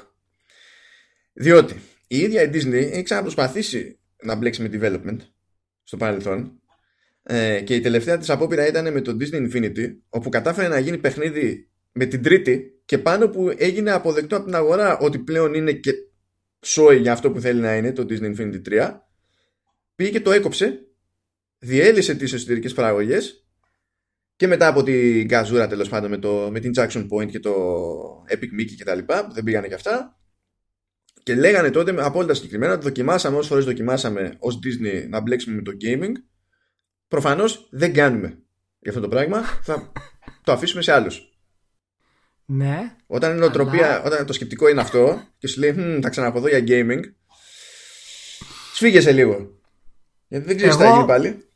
Ναι, εγώ πριν το update άκουσα ότι με το που άκουσα την ανακοίνωση που σου είπα χάρηκα πάρα πολύ η φαντασία μου οργίασε, είμαστε καλύτεροι, πάμε σε νέα γενιά, Disney από πίσω, έχουμε πλέον όλα τα IP που είναι super, super hero, θα γίνει χαμός. Μετά το update μάθαμε ότι εντάξει είναι πιο πολύ publisher θα την έγινε, δεν είναι developer. δεν πρόκειται να φτιάχνει παιχνίδια. Και έπεσα από ένα σινέμα, έπεσα κάτι. Και τελειώσαν όλα έτσι απλά. Ναι, έτσι γιατί η Disney τη Lucasfilm Games την άνοιξε χωρίς να προσλάβει αυτή τη στιγμή developers ε, ή να έχει ανακοινώσει κάποια παιχνίδια. Ναι, producers και... πηγαίνει και ζητάει που στην ουσία μάλλον θα, θα διαχειρίζονται ας πούμε ξέρεις, τη διάθεση των IP σε τρίτους και το πώς προχωράνε κάποια πράγματα. Ναι. Και χασμπουρήθηκα μέχρι να πεθάνω. Αλλά υπάρχει και κάτι καλό σε αυτό το οποίο είναι ότι μπορεί αυτό να σημαίνει ότι η Disney επιτέλους είδε τι ηλικιότητες έχει κάνει η Electronic Arts με το IP και να τους βάλει από πάνω μια ομπρελίτσα και να πει παιδιά μια στιγμούλα εάν θέλετε να κάνετε κάτι θα περνάει πλέον εντελώς από εμά. Θα έχουμε τους δικούς μας διαχειριστές για αυτό το πράγμα και έτσι σιγά σιγά να τις πάρει και το IP. Λοιπόν, το IP θα του το πάρει έτσι κι αλλιώς, απλά θα ράξει, θα περιμένει να τελειώσει η συμφωνία. Ναι, θα το δούμε αυτό, δεν το ξέρουμε. Η συμφωνία λύγει το 2023. 23, ναι. Αυτό που δεν είναι σε μένα τουλάχιστον ξεκάθαρο ε, είναι το αν αυτό σημαίνει ότι ό,τι είναι να κυκλοφορήσει η EA σε σχέση με Star Wars ε, πρέπει να το έχει κάνει μέχρι το 2023 ή ότι η παραγωγή πρέπει να ξεκινήσει πρέπει να την ξεκινήσει μέχρι το 2023. Αυτό, εντάξει, άμα πετύχουμε ποτέ μπροστά μας λεπτομέρειες από τη συμφωνία, θα το καθαρίσουμε. Ε, προτιμώ να ισχύει το πρώτο, για να ξεπερδεύουμε μια ώρα αρχίτερα, με αυτή την τραγωδία. Ε, και γενικά, αν παρατηρήσεις, η, η Disney ε, περνάει χρόνια πλέον συνεχόμενα όπου ε, είναι πλήρως αφοσιωμένη στην ιδέα του consolidation. Ό,τι μπορεί να μαζέψει στο εσωτερικό του το μαζεύει και άμα κάτι που δεν τη βολεύει είναι στο εξωτερικό του, το αγοράζει. Λέμε Fox. Ε, ναι, προφανώς. Γιατί σου λέει, δηλαδή, τη Fox την αγόρασε επειδή ε, με βάση προηγούμενη συμφωνία της Marvel δεν θα της καθόταν ποτέ να λήξουν τα δικαιώματα για X-Men και τέτοια πράγματα. Και σου λέει, αφού δεν μου τα δίνεις, θα σε αγοράσω. Μιλάμε για τέτοιο level, σε τέτοιο επίπεδο κινείται η Disney. Ε, με αυτό το σκεπτικό, εγώ δεν αποκλείω πλήρως το ενδεχόμενο όλο αυτό να είναι παπάντζα και να είναι η δική της προετοιμασία για τα μετά την EA και να μπλέξει όντως με την παραγωγή ξανά. Που δεν θα μπορούσε να το πει από τώρα αυτό το πράγμα, διότι θα δημιουργούσε πρόβλημα στη συμφωνία που έχει κάνει με την EA. Θα κάνει ζημιά σε όλους μαζί παρέα. Γι αυτό, μα γι' αυτό δεν υπάρχει κάποια έτσι άμεση άλλη εξήγηση για το ότι στην ουσία συνθέτει μια εταιρεία έκδοσης αυτή τη στιγμή και διαχείρισης. Έτσι, γιατί πρώτα κάνεις αυτό και μετά αυτοί οι άνθρωποι προσλαμβάνουν τον κόσμο για, του, για να δημιουργήσουν αυτά που να δημιουργήσουν. Κοίτα δεις τώρα, είναι λίγο υποσυζήτηση το αν τελειώνοντας το IP από την EA είναι καλό να πάει στα, κατευθείαν στα χέρια της Disney για εσωτερικές παραγωγές. Θέλει λίγο συζήτηση αυτό το θέμα. Δεν έχουμε ιδέα ακριβώς τι σκοπεύουν να κάνουν με αυτό. Και μην ξεχνάς ότι τα τα τέσσερα χρόνια τώρα αυτά που έρχονται εδώ, μέχρι το 23, εάν πιάσει το single player της EA σωστά και βγάλει ένα ακόμα ας πούμε Battlefield και πάει ακόμα καλύτερα, δηλαδή φτιάξει και λίγο την εικόνα της και τέτοια, μπορεί όντως να έχει κάποια βάση να το κρατήσει η EA σε αυτό το πράγμα. Yeah, δεν είναι στο χέρι της όμως. Δεν είναι στο χέρι της. Δηλαδή ναι, πρέπει προφανώς, να θέλει η Disney να δώσει παράταση. Προφανώς. Απλά σου λέω ότι η Disney, εάν ας πούμε είναι ευχαριστημένη, θεωρητικά δεν βλέπω κάποιο λόγο ε, να το αλλάξει από τα χέρια της CIA, να το πάρει από τα χέρια της CIA. Μέχρι τώρα φαίνεται ότι δεν είναι. Όλες οι κινήσεις της Disney φαίνονται ότι δεν είναι πολύ ευχαριστημένοι από την EA. Μέχρι φτάσαμε και ξέρεις παρεμβάσεις που γίνανε για το Battlefield από τα υψηλότατα έτσι, επίπεδα της, της Disney. Και θέλω να δω ακριβώς ποιος είναι ο σκοπός του γιατί να σου πω κάτι. Δεν ξέρω κι εγώ αν θέλω να το πάρει η Disney και να μου γυρίσει μια όλη αυτή τη φάση του Star Wars και τα λοιπά να μου το κάνει έτσι πιο οικογενειακό από ότι είναι Δηλαδή δεν ξέρω ακριβώς τι στόχους έχει περισσότερο. Ο, ε, κοίτα, αυτός, αυτό, αυτή η ανησυχία που μόλις εξέφρασες δεν έχει νόημα. Δεν έχει νόημα διότι ακόμα και με τη συμφωνία με την EA η κατεύθυνση που θα πάρει κάποιος δημιουργός ως προς το ύφος εξαρτάται και πάλι από την Disney. Δηλαδή αυτό ναι, που φοβάσαι μήπως και συμβεί. Ω προς αυτό, δεν υπάρχει, αυτό δεν υπάρχει όριο. Είναι όλο ό,τι γουστάρει η Disney. Ω προς αυτό ναι, το όχι. θέμα είναι μόνο Έχει όρια τι κάνει ο developers. Τι κάνει ναι, ο developer. ναι. Έχει, έχει όρια σε αυτό. Δηλαδή αυτό το όριο δεν θα επιβληθεί έτσι και πάρει πίσω τα δικαιώματα για τα Star Wars Games η Disney. Αυτό το όριο, όχι, όποιο και αν είναι, αλλά... επιβάλλεται ήδη. Ναι, ναι. Απλά εγώ σου λέω ότι μπορεί να μην, να μην θέλει καν να κάνει τέτοιου είδους παιχνίδια. Να μην θέλει καν να κάνει single player ε, επικά ας πούμε games. Να μην θέλει καν να κάνει battlefield shooters. Μπορεί να, θέλει να, κάνει το άλλο. Μπορεί να θέλει να λειτουργεί. Απλά παιδικά όντως... παιχνίδια, ας πούμε. Όχι, όχι. Μπορεί να θέλει όντως να κάνει να λειτουργεί ως publisher. Οπότε να παίξει το ρόλο της EA και να κάνει εξωτερικές συνεργασίες με ομάδες. Οπότε να αναθέτει τον τίτλο. Να μην κάνει πάσα το franchise. Τι να σου πω. Αυτό για μένα με διαχείριση της Disney δεν ξέρω κατά πόσο θα είναι αποτέλεσμα. Κοίτα, Αλλά πάντων. Πρόσεξε να δεις. Μέχρι στιγμής ήσουν ξεκάθαρα πιο αρνητικός για το Bloodlines. Ήσουν ξεκάθαρα πιο αρνητικός για, για το System Shock. Εγώ μπαίνω στη διαδικασία αυτή τη στιγμή και το παίζω Ελβετία με την Disney που δεν την πάω μία. Βλέπεις, βλέπεις πόσο, πόσο ωραία το πάω έτσι. Βλέπεις. Όχι, είναι λογικό αυτό. Μα δεν είναι. Εγώ απλά εκφράζω ανησυχίες μου για το αν έχει νόημα έτσι και είναι ευχαριστημένη η Disney να το πάρει από την, από την EA συνολικά. Δείχνει ότι, ότι πάει να το πάρει το. Έχει νόημα και οικονομικά. Διότι ε, το, την Disney και την κάθε Disney στην πραγματικότητα δεν την νοιάζει πώς θα βγάλει το παιχνίδι. Την νοιάζει ε, το χοντρό το φράγκο στα Star Wars βγαίνει ω συνήθως από το merchandise. Το παιχνίδι ναι. κρατάει το franchise στη, στην καθημερινή σκέψη του, του gamer και μπορεί να οδηγήσει σε άλλα. Γι' αυτό, ναι, ναι, γι' αυτό ανησυχώ εγώ μήπως το άμα τα πάρει η Disney και πει παιδάκια, εντάξει. Αυτό εμένα δεν με ανησυχεί το ίδιο. Παρότι δεν την πάω την εταιρεία, αυτό δεν με ανησυχεί το ίδιο. Για ποιο λόγο. Ε, η Disney θα πει ότι α, εφόσον έτσι κρατάω στην καθημερινή συζήτηση ε, το, το Star Wars και επηρεάζονται θετικά οι πωλήσεις μου σε άλλα προϊόντα που εντάσσονται ναι. στο ίδιο franchise, εγώ είμαι cool. Η EA δεν μπορεί να το πει αυτό. Η EA πρέπει να τα βγάλει το παιχνίδι. Και είδαμε τι ναι, κάνει η EA όταν θέλει να τα βγάλει το παιχνίδι. Ναι, ρε, απλά αυτό η Disney μπορεί να το κάνει βγάζοντας και χαζομάρες παιχνίδια. Το θέμα είναι ότι άμα η EA πρέπει να βγάλει και πιο hardcore παιχνίδια. Εγώ αυτός είναι ο φόβος μου εάν πάει τελείως στην ανάπτυξη της Disney. Μήπως πει παιδιά, δεν ασχολούμαστε με κλασικά hardcore παιχνίδια που έκανε η EA. Θα βγάλουμε χαζομαρίτσες. Που ούτως ή άλλως θα πουλήσουν αδιανόητα. Και πει παιδιά, τέλος το Star Wars από τα games γενικότερα. Αν πει θα συνεργαστώ με, με εξωτερική ομάδα. Απλά εγώ θα κάνω τα κουμάντα, θα κάνω την έκδοση κτλ. Και, και το πρώτο κονέ που κάνει θα είναι με τη CD Projekt. Αυτό είναι μια καλή επιλογή. Αυτό θα δείξει ότι η Disney ξέρει ακριβώς τι της γίνεται. Τότε θα το, θα το υποστηρίξουμε. Και Δεν αυτό να συμβεί είναι... αυτό, απλά ξέρεις. Ναι, ναι. γιατί, γιατί, επειδή είναι Πολωνοί, ρατσισμός, κοινωνικός ρατσισμός μάλλον. λοιπόν, Εγώ δεν έχω κανένα πρόβλημα με τους Πολωνούς. Την ίδια βότκα πίνουμε. Σιγά, η Disney δεν πίνει βότκα. Δεν έχω πρόβλημα. Λοιπόν, και καλώς ήρθε η κυρία Λούκασεν λοιπόν και θα δούμε τι, τι θα γίνει με, με το θεματάκι αυτό. Ε, που ξέρεις, μπορεί ξέρεις, να το πάρει και αποκλειστικό το Epic Game Store. Καλά το, νέο, το νέο τίτλο. Ναι, Epic Games. Εντάξει, okay. Μια χαρά. Έτσι όπως πάει, έτσι όπως πάει θα τα πάρει όλα. Όξο οι υπόλοιποι. Κοίτα, η Epic απλά σου λέει φράγκα έχουμε και με τώρα όσο είναι να χατζωθούμε, να πλωθούμε και ό,τι γίνει. Έκανε κάποιες ε, ανακοινώσεις γενικά για το στη GDC, το Game Developers Conference ο Sweeney, ο CEO της Epic ε, και μέσα σε όλα αυτά που είπε τέλος πάντων ε, οι πωλήσεις του Metro Exodus ήταν εξαιρετικές και ας ήταν αποκλειστικό ας πούμε στο, στο Epic Game Store. Μ' άρεσε η σχετική ε... του διαπίστωση που λέει ότι αυτό, με αυτόν τον τρόπο αποδεικνύεται ότι αυτό που μετράει περισσότερο είναι το παιχνίδι. Σόπα. Δηλαδή, φανταζόσουν ότι διαμαρτύρονταν οι άλλοι χρήστες του Steam επειδή τους ένοιαζε το, το Steam ή επειδή τους ένοιαζε το παιχνίδι. Ναι, ναι. κοίτα, το, το καλύτερο που είπε είναι ότι είναι καλό να υπάρχουν πολλά stores. Καλά, ναι, εντάξει.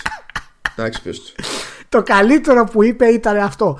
Ε, και ναι, προφανώς είναι καλό να υπάρχουν πολλά stores για τους υπόλοιπους που έχουν τα πολλά stores, όχι για τον κύριο Σουίνι, ο οποίος έχει κάνει flex τους μη που λέμε για να αγοράσει τα παιχνιδιά και για τα αποκλειστικά. Εγώ παραμένω στη θέση ότι καλά κάνει και δεν έχω κανένα πρόβλημα με αυτό το πράγμα. Ε, μ' αρέσουν οι δηλώσεις του, οι μισές τέλος πάντων. Περί ότι ε, σου είναι αυτός, δεν γίνεται να σ' αρέσουν ε, ναι. Ε, Μας ενδιαφέρει ότι θέλουμε να έχουμε ξέρεις, σωστό quality, να έχουμε ποιότητα στους τίτλους κτλ. Το οποίο είναι καλό να το λέει στην αρχή, αλλά θα καταλήξει ποιος ξέρει πού. Και αυτό το πιο κοντρολαρισμένο περιβάλλον του Epic Game Store ε, είναι καλό αντίβαρο στη Valve.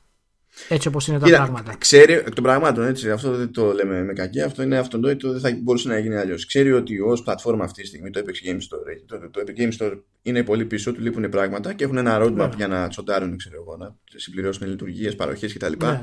Οπότε σε αυτό το στάδιο, εφόσον θες να κάνεις μπαμ, πρέπει να το κάνεις με οποιονδήποτε άλλο τρόπο, γιατί όλα τα υπόλοιπα θέλουν περισσότερο χρόνο. Και από τη στιγμή που έχεις μια μηχανή που κόβει χρήμα και λέγεται Fortnite, λες ωραία.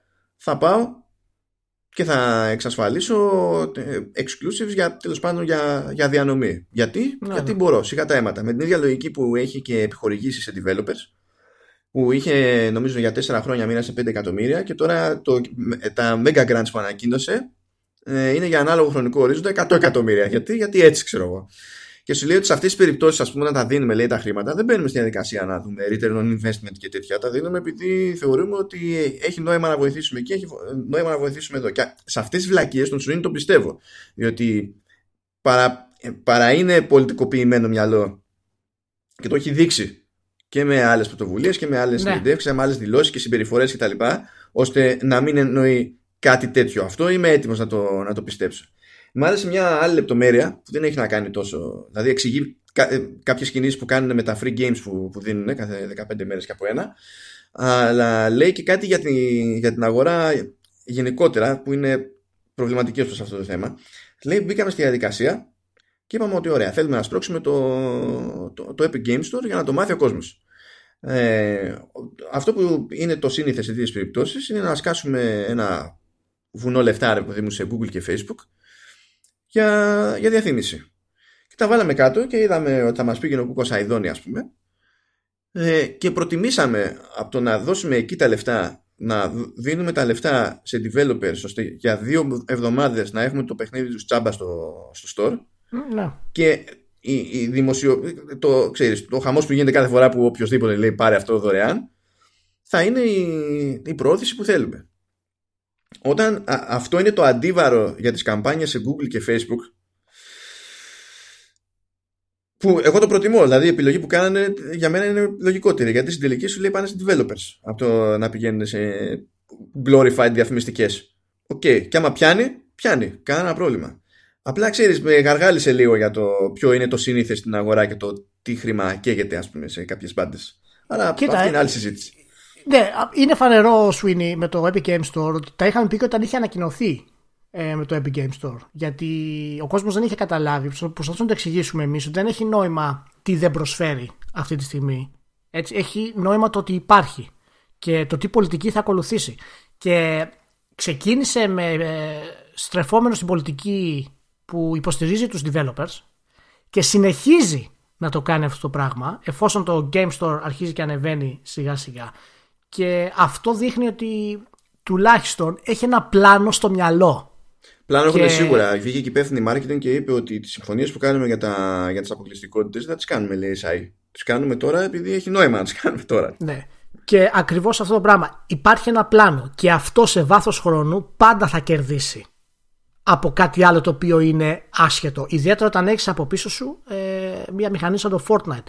Βέβαια, να μην ξεχνάμε, γιατί είναι σημαντικό να το πούμε, ότι ο τρόπος που εξελίσσει το store ε, βασίζεται πάνω σε αυτό που είχε κάνει η Valve. Ναι, πήγε, Δηλαδή πήγε, το- ακολουθεί την πεπατημένη τόσο καιρό. δεν Το, το, το μοντέλο της παίρνει στην ουσία, Ναι. απλά το, το μοντερνοποιεί ουσιαστικά. Οι Γιατί διαφορέ και η Valve- είναι δύο. Ότι έχει άπειρο χρήμα για κάψιμο, που δεν διστάζει Ναι, να το προφανώς. κάψει. Και το, η άλλη διαφορά είναι η νοοτροπία. και δεν διαφέρει ε, στη, στους μηχανισμούς που χρησιμοποιεί εκτός από αυτά τα δύο που είπες που είναι τα βασικά ε, σε αυτό που είχε κάνει η Valve με το Half-Life το 2 που είχε δέσει και έτσι πρόθυσε στην ουσία το μεγάλο μπαμ ε, της Steam απλά επειδή το Fortnite είναι ήδη στην, ε, στη, το έχουν δικό τους ρε παιδί μου και το δίνουν στους παίχτες είναι δωρεάν κτλ ε, προσπαθεί να το κάνει αγοράζοντας άλλους τίτλους για να το φέρει σε αυτό το πράγμα. Και παρόλα αυτά είναι ξεκάθαρος. Εμένα μου άρεσε και η δήλωσή του που είπε: Κοίτα να δεις, ένα παιχνίδι σαν το Rape Day ποτέ δεν βάζει ζωντανό στο δικό μας κατάστημα. Καλά, τι ήταν γενικότερο γιατί σου λέει ότι δεν θα, δεν θα ασχολούμαστε με οτιδήποτε έχει να κάνει με σεξ ρο, και τέτοια, δηλαδή ε, Ναι, ε, όχι, έχει, ναι. πιο, χα- έχει πιο. Ναι, έχει να αν αποκλείσει συμφωνούμε- περισσότερα ακόμη δηλαδή. Ναι, αν συμφωνούμε ή όχι δεν έχει σημασία. Σημασία έχει ότι έχει μια σταθερή θέση σε αυτό. Ναι, ναι. Εγώ, εγώ αυτό κάνω και σε όποιον αρέσει. Άμα δεν σου αρέσει, θα πας στη Steam. Να, για το παιχνίδι. Εντάξει, κοίτα, Εγώ- εμένα, εγώ στο εμένα μου κόβω αρέσει αυτό. που έχει σαφή θέση, σαφή θέση προς το ζήτημα. Δεν μου αρέσει που είναι αυτή η θέση, αλλά για τελείως άλλους λόγους. Και όχι επειδή είναι θέση Ε, της εντάξει, Epic. εντάξει. Δεν είναι δηλαδή, δεν με πειράζει το ότι αυτό θα ισχύει στο Epic Games. Το, ε, είναι τέλος πάντων. Άλλα, άλλα Οι άλλοι- καπέλα. ναι, εντάξει, όχι. Οι α- Οι άλλοι λόγοι έτσι πιο από θέμα έκφρασης καλλιτεχνικής και διάθεσης και τα λοιπά. Όχι, είναι όχι, ούτε αρκετά αυτό. Ούτε αυτό, ούτε αυτό. πολύπλοκοι. Ούτε αυτό ε, ε, είναι. Ε, Πραγματικά θα, θα πάμε τελείως αλλού έτσι και προσπαθήσουμε να εξηγήσουμε τι είναι. Οπότε άστο. Ε, είχε, είχε και μια λεπτομέρεια ακόμη λίγο για το πώς εξασφαλίζει τις αποκλειστικότητες. Γιατί δεν είναι Ναι. δεδομένο πάντα ότι πηγαίνει και σου λέει πάρε αυτά για να έρθεις σε μένα. Ναι. Ε, μπορεί να τη βγάλει πιο φθηνά. Λέει ότι θα σου εγγυηθώ ελάχιστο τζίρο. Οπότε, άμα τον πιάσει, τον έπιασες και δεν θα έχεις παράπονο. Άμα δεν τον πιάσεις, θα σου καλύψω εγώ τη διαφορά. Ναι, ναι. Οπότε ξέρει ο άλλος ότι κάνει το άλμα προς τα εκεί και ξέρει ακριβώς ποιο είναι το χειρότερο σενάριο που θα του τύχει. Και άμα το έχει διαπραγματευτεί σωστά, τότε θα ξέρει ότι, ψαφ- δε- ότι δεν θα υπάρχει και τρόπος να μπει μέσα.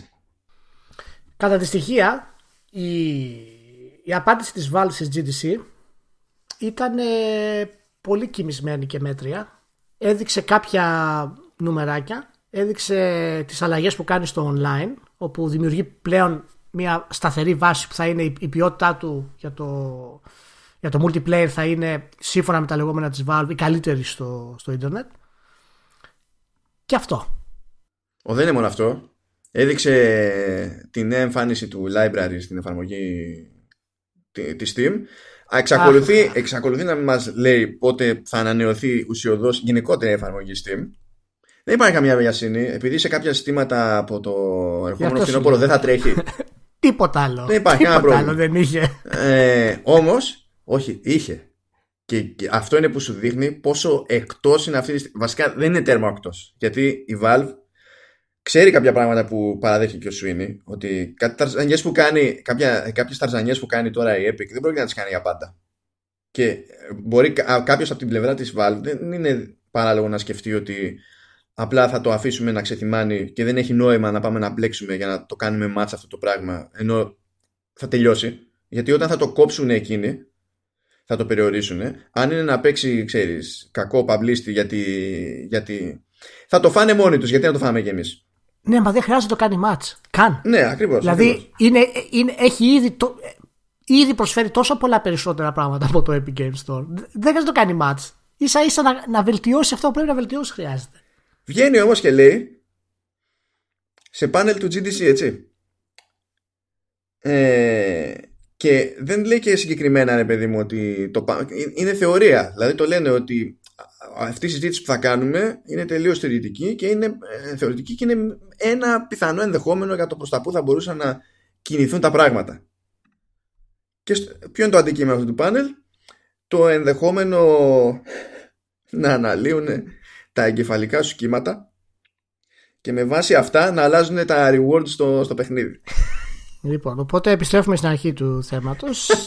γενικά η, η Valve είπε, δεν είπε τίποτα στην GDC που είχε ιδιαίτερο Ω, νόημα. ω, ω, ε, πώς, άλλο το δεν λέω τίποτα και άλλο το διάλεξα να πω αυτό στο GDC.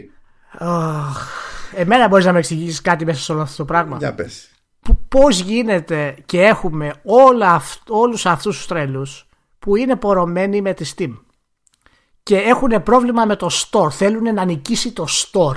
Τι είναι αυτό το πράγμα, από ποια ψυχολογική ας πούμε έτσι πηγή ξεκινάει αυτή η ανομαλία; Από το, από το έμφυτο παδιλίκι του καθενός. Είναι σαν να βγαίνει και να λέει ότι εγώ δεν αγοράζω το τάδε προϊόν αν δεν το έχει ο κοτσόβολος. Θέλω κοτσόβολο. Δεν το έχω ακούσει ποτέ στη ζωή μου αυτό το πράγμα, να σου πω την αλήθεια. Αλλά σίγουρα υπάρχουν κάποιοι που είναι προ-κοτσόβολος. Μα είναι να μην το έχεις ακούσει ποτέ στη ζωή σου, γιατί δεν ενδιαφέρεται κανένας. Διότι έχουν συνηθίσει το κατάστημα να είναι ένας μεσάζοντας, όχι να σου κάνει ζωή δύσκολη για το αν θα διαλέξεις το Α και το Β. Δηλαδή, στα games η μεγαλύτερη επιρροή που έχει ένα retailer είναι το. και αυτό ισχύει συχνότερα εκτός Ελλάδος τουλάχιστον και δεν ξέρω τι γίνεται στην Νορβηγία. Ε, είναι, ξέρεις, το αν θα το παραγγείλεις από εδώ ή από εκεί, αν θα έχει κάποιο exclusive DLC, ξέρω εγώ, που θα είναι ένα item στο παιχνίδι και κάτι τέτοια χαζά. Που ακόμα και αυτά θεωρούνται από τους gamers ενοχλητικά. Αλλά στην περίπτωση, ξέρεις, με Epic Games Store και Steam, δεν ενοχλείται κανένας. Ενοχλούνται από άλλα πράγματα δεν είναι δυνατόν δηλαδή να μπει στη διαδικασία και να λες ότι να προσπαθείς να δικαιολογήσεις τη Steam επειδή την υποστηρίζεις τη Steam. Δηλαδή μου φαίνεται τόσο εξωπραγματικό, καλά οποιοδήποτε παδιλίκι μου φαίνεται εξωπραγματικό και να υποστηρίζει τον Ολυμπιακό μου φαίνεται περίεργο. Αλλά και τον Παναθηναϊκό κτλ. Αλλά ρε παιδί μου, αυτό το πράγμα Ειδικά στα games. Άντε να πούμε ότι είσαι πορωμένος με μια σειρά games και τη θεωρείς την καλύτερη και η Sony σου έχει δώσει χαρές στη ζωή σου και έχει συνδέσει ας πούμε, τη χαρά σου με την εταιρεία και είσαι fanboy κτλ. Αλλά το, το, το, Steam Store. Δεν είδες ότι βαρέσανε φρίκι για το ότι οι τίτλοι της Quantic Dream θα βγουν στο PC. Μην, μην, μην, μην, μην ξεκινήσουμε αυτό. Μην το ξεκινήσουμε αυτό γιατί δεν πρόκειται να μιλήσουμε για, τα, για τίποτα άλλο. Ναι, ναι αλλά είδες αυτό, είδες αυτό το φαινόμενο που λένε. Το είδες μόνο, πες μου. Αν το πέτυχες μπροστά. Εντάξει, αυτό, αυτό είναι τα fanboys τα οποία είναι πραγματικά. Εντάξει, τι να κάνουμε τώρα, τα έχουμε δυστυχώς. Έτσι. Αλλά μου έκανε εντύπωση μερικές φορές γιατί είδα και μίσος. ναι, ναι. Ήταν δηλαδή προδότη είδαμε με. Ναι, γιατί δηλαδή... το, το ζήτημα δεν είναι Α, ακόμα και στην Δηλαδή, μπορώ να σου πω, αν εγώ για κάποιο λόγο προτιμώ Steam, έτσι. Ε, αυτό που θα θεωρήσω λογικό να με ενοχλεί σαν καταναλωτή στο Epic Game Store είναι ότι είμαστε στο PC και από εκεί που δεν είχα να σκέφτομαι ε, για αποκλειστικότητες σε, ε, σε διάθεση ναι, ναι. ξαφνικά έχω να αντιμετωπίσω αυτό το πράγμα. Ναι. Που αυτό δημιουργεί πρακτικό ζήτημα και δεν έχει σημασία ποιος το κάνει. Αν ξυπνήσει αύριο η Valve και κάνει το ίδιο πράγμα στη Steam, το ίδιο πρόβλημα είναι. Ναι, δεν, αυτό, αυτό είναι ένα πρόβλημα το οποίο έχει ένας καταναλωτής. Ναι. Είναι ότι εμένα αυτό το πρόβλημα με ενοχλεί. Οπότε, άμα σε ενοχλήσει αυτό, αυτό θα το καταλάβω. Αλλά ο, όχι, όλο το υπόλοιπο είναι άλλο καπέλο. Πρέπει να νικήσει συστήμα. Ε, πρέπει να νικήσει. Τι να πω, παιδιά. Και ο, ο, ο Κέτζ είναι, είναι προδότης και να πεθάνουν τα νέα του games. Μπορεί να, μην, να μην πουλήσουν φράγκο. Εντάξει, το, το, μόνο, το μόνο λογικό που άκουσα που ε, τουλάχιστον αγγίζει περιπτώσεις σαν την Ελλάδα. Είναι ότι από τη στιγμή που πλέον ξέρεις δεν θα είναι εκδότηση Sony ναι. το να ελπίζει κάποιος ε, ε, μετάφραση στα ελληνικά πάβει να έχει κάποιο νόημα. Δηλαδή αυτό είναι κάτι που η ελληνική αγορά θα χάσει λόγω συγκυριών ας πούμε είναι μια ήττα της ελληνικής αγοράς. Αυτό, αυτό το πιάνω γιατί πάλι είναι ένα, ένα πράγμα πρακτικό, ρε παιδί μου. Έχει, το benefit είναι συγκεκριμένο. Καλά, δεν, δεν, ναι, δεν πουλάγαμε και πάρα πολύ στην Ελλάδα. Θέλω να δω πόσοι, θέλω να δω πόσοι αγοράσανε το τίτλο το Gates και τον είχαν και στην ελληνική μετάφραση. Θα ήθελα να δω ένα νούμερο, να σου πω αλήθεια, στην Ελλάδα. Αλήθεια. Εγώ σου λέω ότι δεν είναι πάνω από 100 άτομα. Ναι, ρε, αλλά να σου πω κάτι. Δεν έχει νόημα να σκεφτόμαστε σαν να είμαστε εμείς, ξέρεις. Για αυτό, όχι, όχι, δεν έχει σημασία. Απλά σου λέω ότι εγώ πιστεύω ότι δεν θα είναι πάνω από 100 άτομα. Για αυτά τα 100 άτομα που το αγοράζουν, ναι, πρέπει να έχει υπότιτλους. Δεν είναι, είναι πρόβλημα, βέβαια. Και Αλλά δεν είναι, δεν είναι ότι έχουμε καημό. Ξέρεις, δεν είμαστε χώρα που ζητάει μεταγλωτήσεις. Αλλά εντάξει, ο υποτιτλισμό θα μπορούσε να είναι λίγο πιο συχνό φαινόμενο. Τέλος πάντων, άλλο καπέλο αυτό.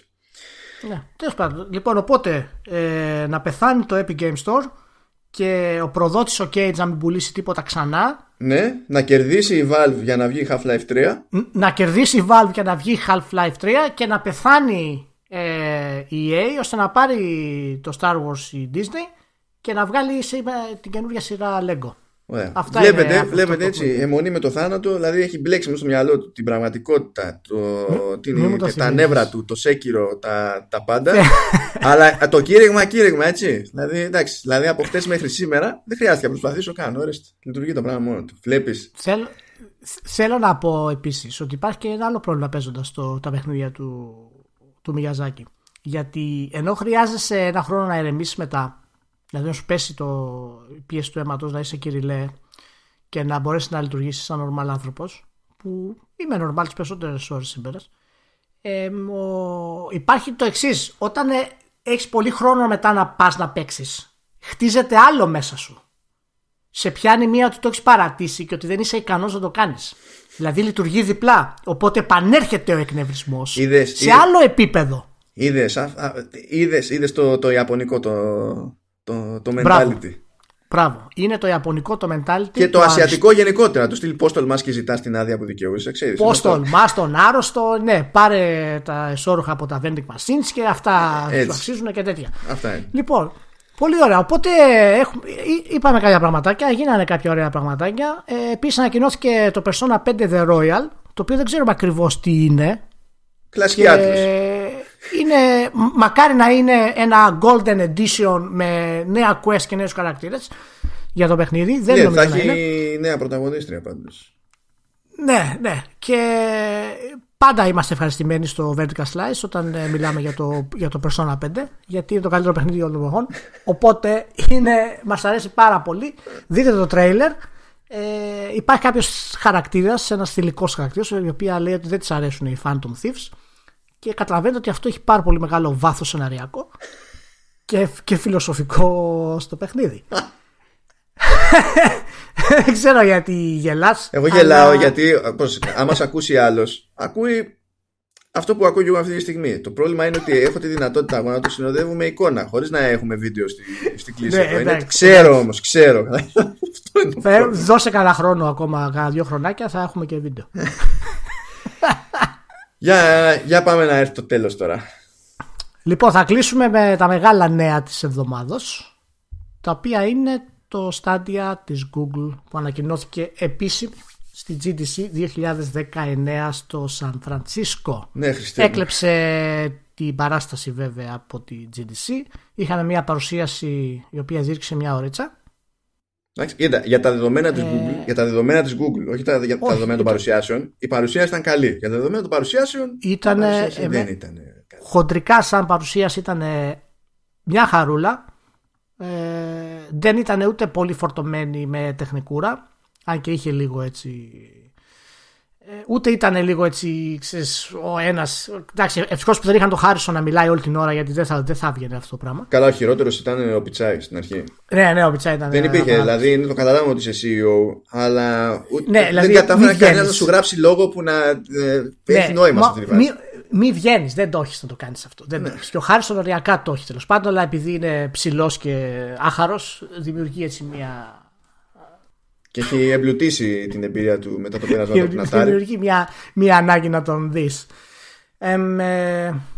λοιπόν, κοιτάξτε, έχει πολλά θέματα τώρα αυτό να πούμε. Λοιπόν, όχι δεν θα Δεν πούμε μας- άλλα θέματα, διότι έτσι και το πάμε με αυτό το σκεπτικό, εδώ θα μείνουμε για πάντα.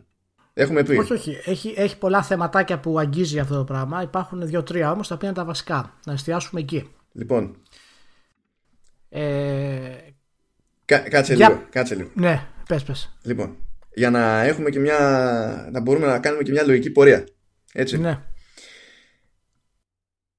Ας πούμε, ένα-δύο Και θα, πάρω, points. και θα πάρω και θέση πλέον, ε. Θα πάρω ο, τε, τελεσίδικη θέση αυτή τη στιγμή, να το ξέρεις στο podcast αυτό. Θα πάρω θέση, λέγε. Ε, πάρε θέση. λοιπόν, ε, θέλω να μου πεις τη, τη, ε, τη βασική σου σκέψη τέλος πάντων Ναι. Για το τι είναι αυτό που θεωρείς ότι μια υπηρεσία σαν και αυτή Μμμ. και συγκεκριμένα αυτή όπως την είδαμε θα βάλω και την παρουσίαση στα, στα show notes θα πούμε και περισσότερα τώρα έτσι κι αλλιώς τι είναι αυτό που θα φέρει στα games όχι τα games ως- ως βιομηχανία τα games ως games αυτό που θα βάλεις αύριο μεθαύριο να παίξεις Εννοείς το, το τι καινούρια games θα δούμε, ας πούμε. Στην ανάπτυξη, στο σχεδιασμό. Τι oh, δεν, δεν, λέω για τίτλους, αλλά τι, ποια θα είναι η συνεισφορά αυτής της πλατφόρμας στο, στις, ας πούμε στο game design που το αντιλαμβάνεσαι. Ε, αυτό δεν είναι εύκολο να το πούμε αυτή τη στιγμή γιατί δεν ξέρουμε κατά πόσα από αυτά που λέει η Google θα ισχύσουν. Ε, γιατί... έστω ότι ισχύουν. Ε, υπάρχει μια δυνατότητα εάν έχεις τις εσωτερικές ομάδες που, γιατί ανακοίνωσε και εσωτερική ομάδα ανάπτυξης ε, υπάρχει δυνατότητα οι, οι developers να μπορέσουν να σχεδιάσουν πράγματα που δεν μπορούσαν μέχρι τώρα ε, με το υπάρχον hardware. Και το τι σημαίνει ακριβώς αυτό δεν μπορούμε να το, να το μάθουμε. Γιατί δεδομένου του μεγάλου προβλήματος που υπάρχει στο που ακόμα δεν ξέρουμε πώς θα ξεπεραστεί ολοκληρωτικά ε, που δεν γίνεται να ξεπεράσει ολοκληρωτικά απλά καταλαβαίνεις θέλω να πω σε latency και τα λοιπά ε, δεν ξέρουμε ακριβώς τι είδους παιχνίδια και παραγωγές θα προσελκύσει Λοιπόν. Αλλά. Ναι, για πες εσύ. Κοίταξε, αλήθεια. Ε, για να το εξηγήσουμε λίγο και για να μας καταλαβαίνουν και λίγο καλύτερα. Η, η ιδέα είναι ότι η πλατφόρμα για τον developer που λέει πως ξυπνάει μια μέρα και θα πει ότι εγώ θα αυτό το βγάλω στο Xbox, θα αυτό το βγάλω στο, στο PlayStation και, ή στο Switch ή στο PC. Άρα σημαίνει ότι πρέπει να κάνω κάποια βήματα συγκεκριμένα για να στοχεύσω εκεί. Εδώ η Google λέει ότι κοίταξε να δεις, το, η πλατφόρμα σου είναι το data center.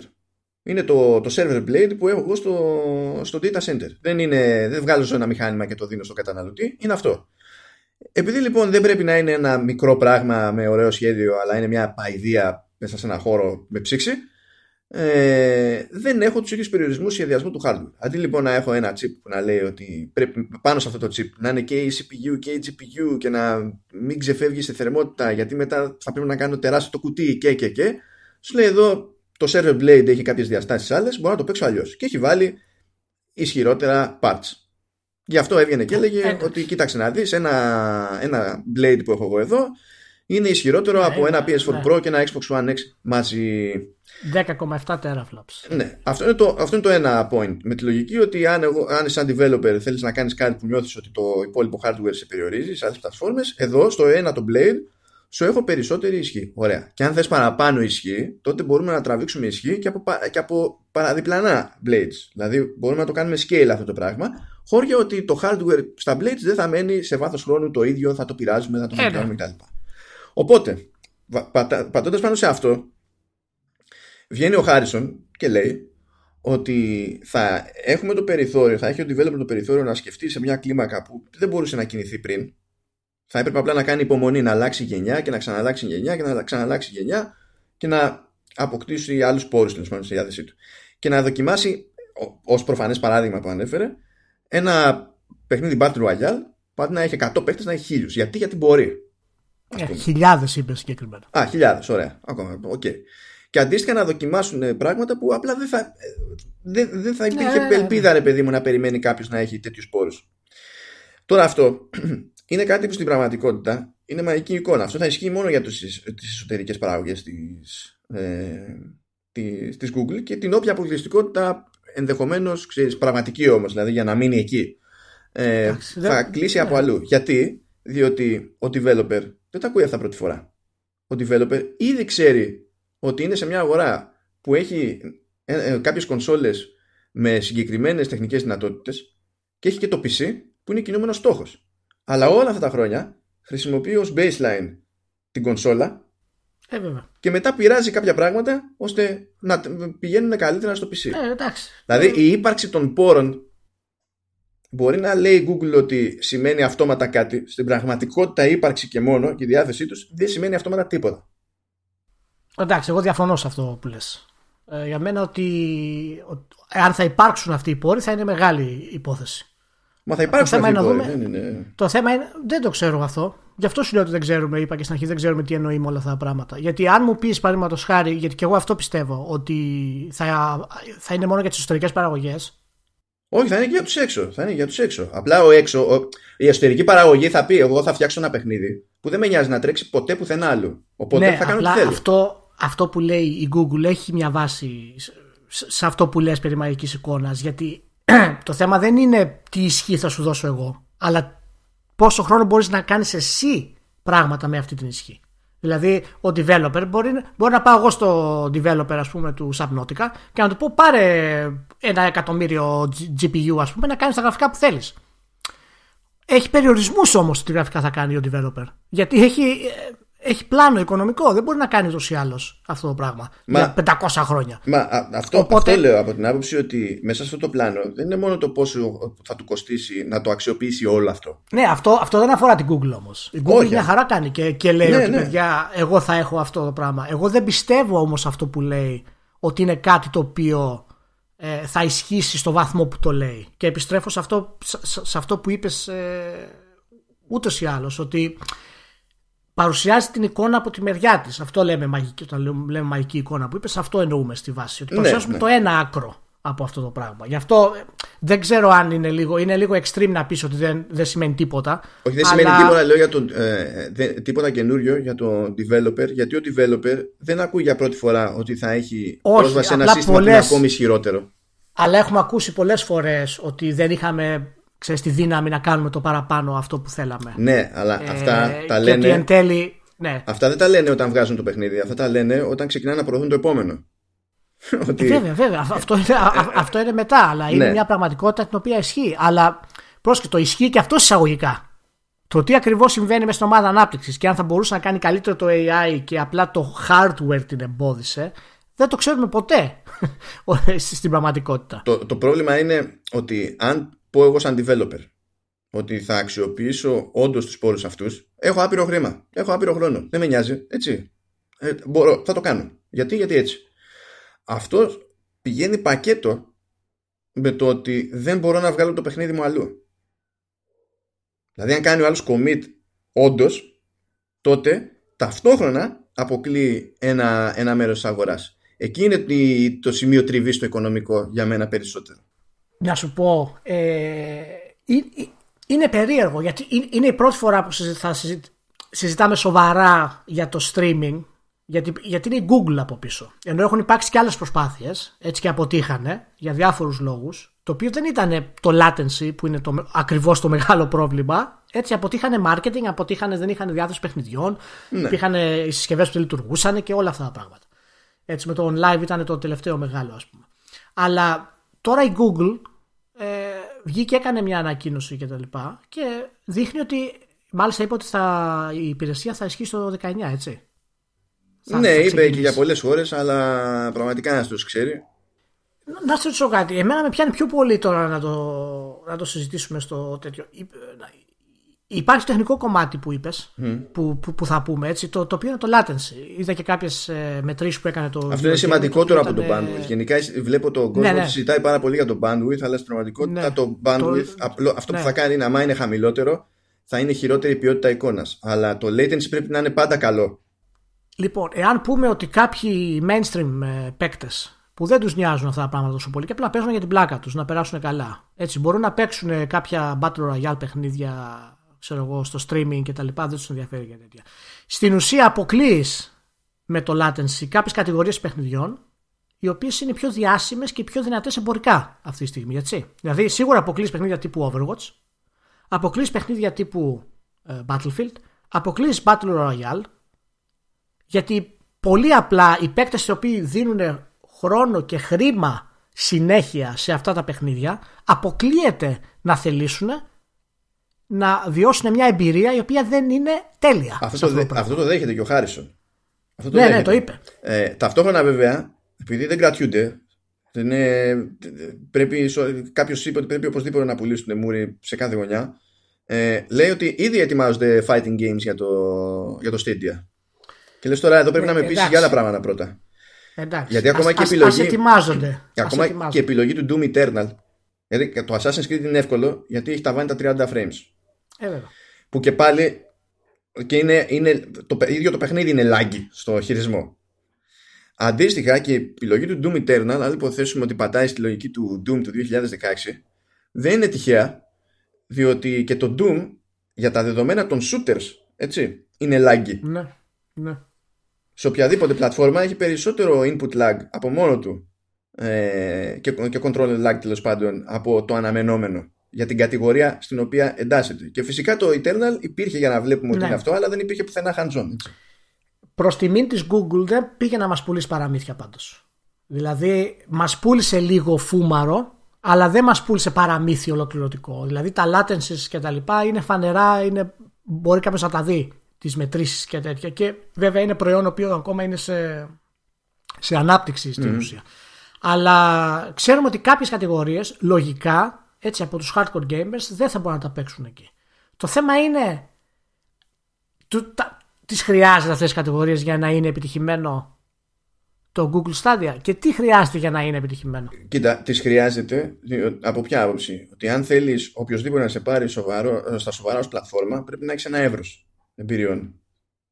Αν ξέρει ο άλλος ότι η ολόκληρη κατηγορία σου λείπει μπορεί να του αρέσουν όλα τα υπόλοιπα. Εντάξει, εγώ σου λέω θα τις έχει. Απλά δεν θα λειτουργούν όπως μπορεί να τις βρει αλλού. Αυτό είναι το πρόβλημά μου σε αυτό. Πιστεύεις ότι αυτό θα είναι πρόβλημα για το, για το Stadia γενικότερα; Και για οποιοδήποτε streaming service στην ουσία. Έτσι; Κοίτα, για τον για το καταναλωτή που δεν επενδύει έτσι κι αλλιώς σε hardware. Πώς να σου πω, είναι, είναι, είναι αυτός που θα ήθελε κάτι παραπάνω, αλλά καταλήγει να χαζοπέζει το κινητό του. Γιατί ναι, δεν δικαιολογεί να κάνει άλλο έξοδο. Ναι. Αυτός είναι εύκολο να πάει σε μια τέτοια υπηρεσία. Ναι. Αλλά αυτός ταυτόχρονα ήταν ήδη πάνω κάτω χαμένος για την αγορά της κονσόλας και του gaming PC. Δηλαδή δεν, δεν, είναι, δεν υπάρχει απόλυτα ταύτιση.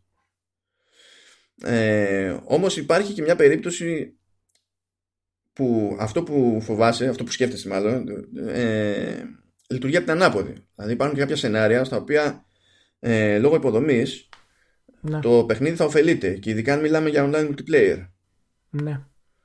Γιατί έχει δίκιο που λέει η Google ότι από τη στιγμή που το ίδιο μου, ο ίδιος μου ο server είναι και server και client πάβει να μας απασχολεί το πόση ώρα αυτά ε, χρειάζεται να επικοινωνήσει το ένα με το άλλο.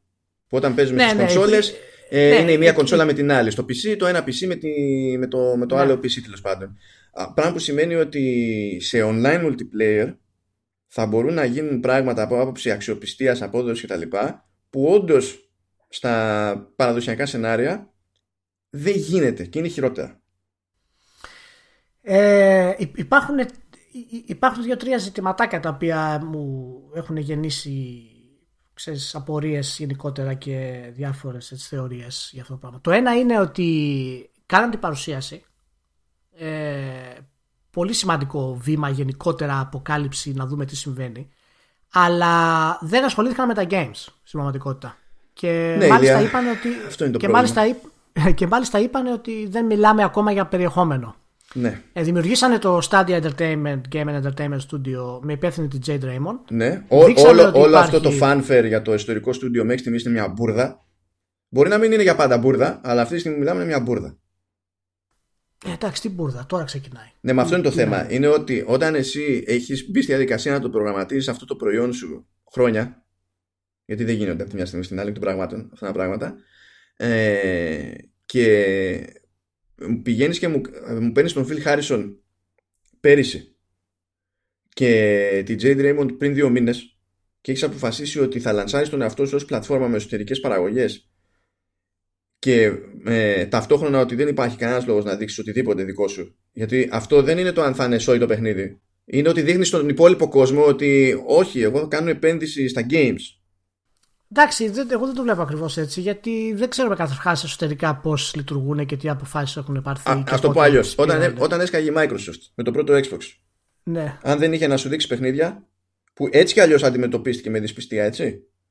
Αν, ε, αν πέραν αυτής της δυσπιστίας και όσων είχε δείξει τότε δεν έδειχνε για παιχνίδια, τι θα λέγαμε; Κοίτα, είναι λίγο διαφορετικό αυτό το κομμάτι. Καταλαβαίνω τι λες, αλλά, αλλά είναι λίγο διαφορετικό. Εγώ δεν έχω τόσο. Εμένα το, το πήρα θετικό βασικά που έγινε αυτή η δημιουργία του στούντιο, γιατί έχω την εντύπωση ότι κάτι άλλαξε στον τρόπο που θέλανε είναι, γιατί η εναλλακτική ήταν, θα μπορούσε κάλλιστα να μην είχε κάνει στούντιο. Θα ήταν ακόμα χειρότερα. Πολύ. Ναι, ναι, όχι. Θέλω να πω ότι άλλαξε η εταιρεία το concept.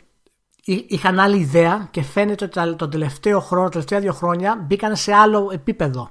Οπότε αυτό είναι θετικό, άσχετα αν δεν ξέρουμε το τι, το, το τι σημαίνει σε αυτό το πράγμα. Αλλά είναι, είναι λίγο περίεργο σε αυτό γιατί δεν ξέρω αν έχουν την ανάγκη να φτιάξουν δικές τους παραγωγές, ξέρω εγώ, αύριο.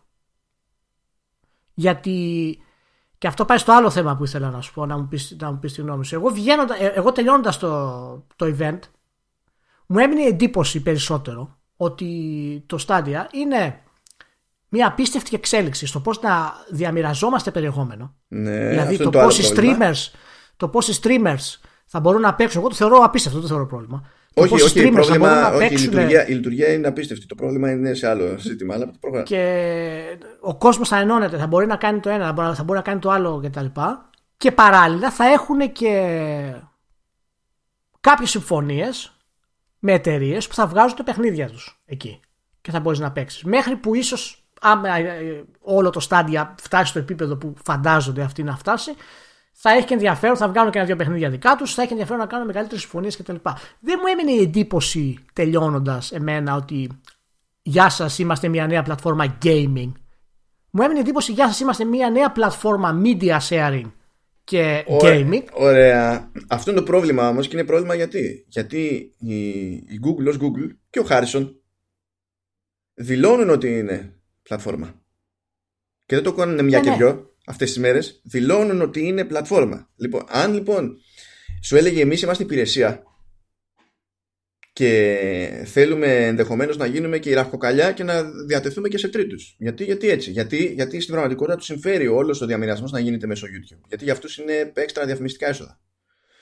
Ε, αντί, αν σου έλεγε είμαι υπηρεσία, τότε δεν θα υπήρχε το ίδιο ζήτημα. Από τη στιγμή όμως που σου λέει είμαι πλατφόρμα, τότε το κριτήριο για μια ε, εύρωστη και επιτυχημένη πλατφόρμα είναι διαφορετική. Και αν εσένα σου μένει αυτή η εντύπωση, που και εμένα μου μένει αυτή η εντύπωση και δεν έμεινε μόνο σε εμάς, είναι ότι σε αυτή την παρουσίαση, ε, του, δηλαδή κατά το ίμιση τουλάχιστον, έσπροχνε το YouTube και όχι απαραίτητα μια πλατφόρμα ή μια υπηρεσία για, για gaming. Αυτό, πηγαίνει, αυτό είναι πρόβλημα γιατί πηγαίνει κόντρα σε αυτό που δηλώνουν στην επικοινωνία τους από εκεί και πέρα.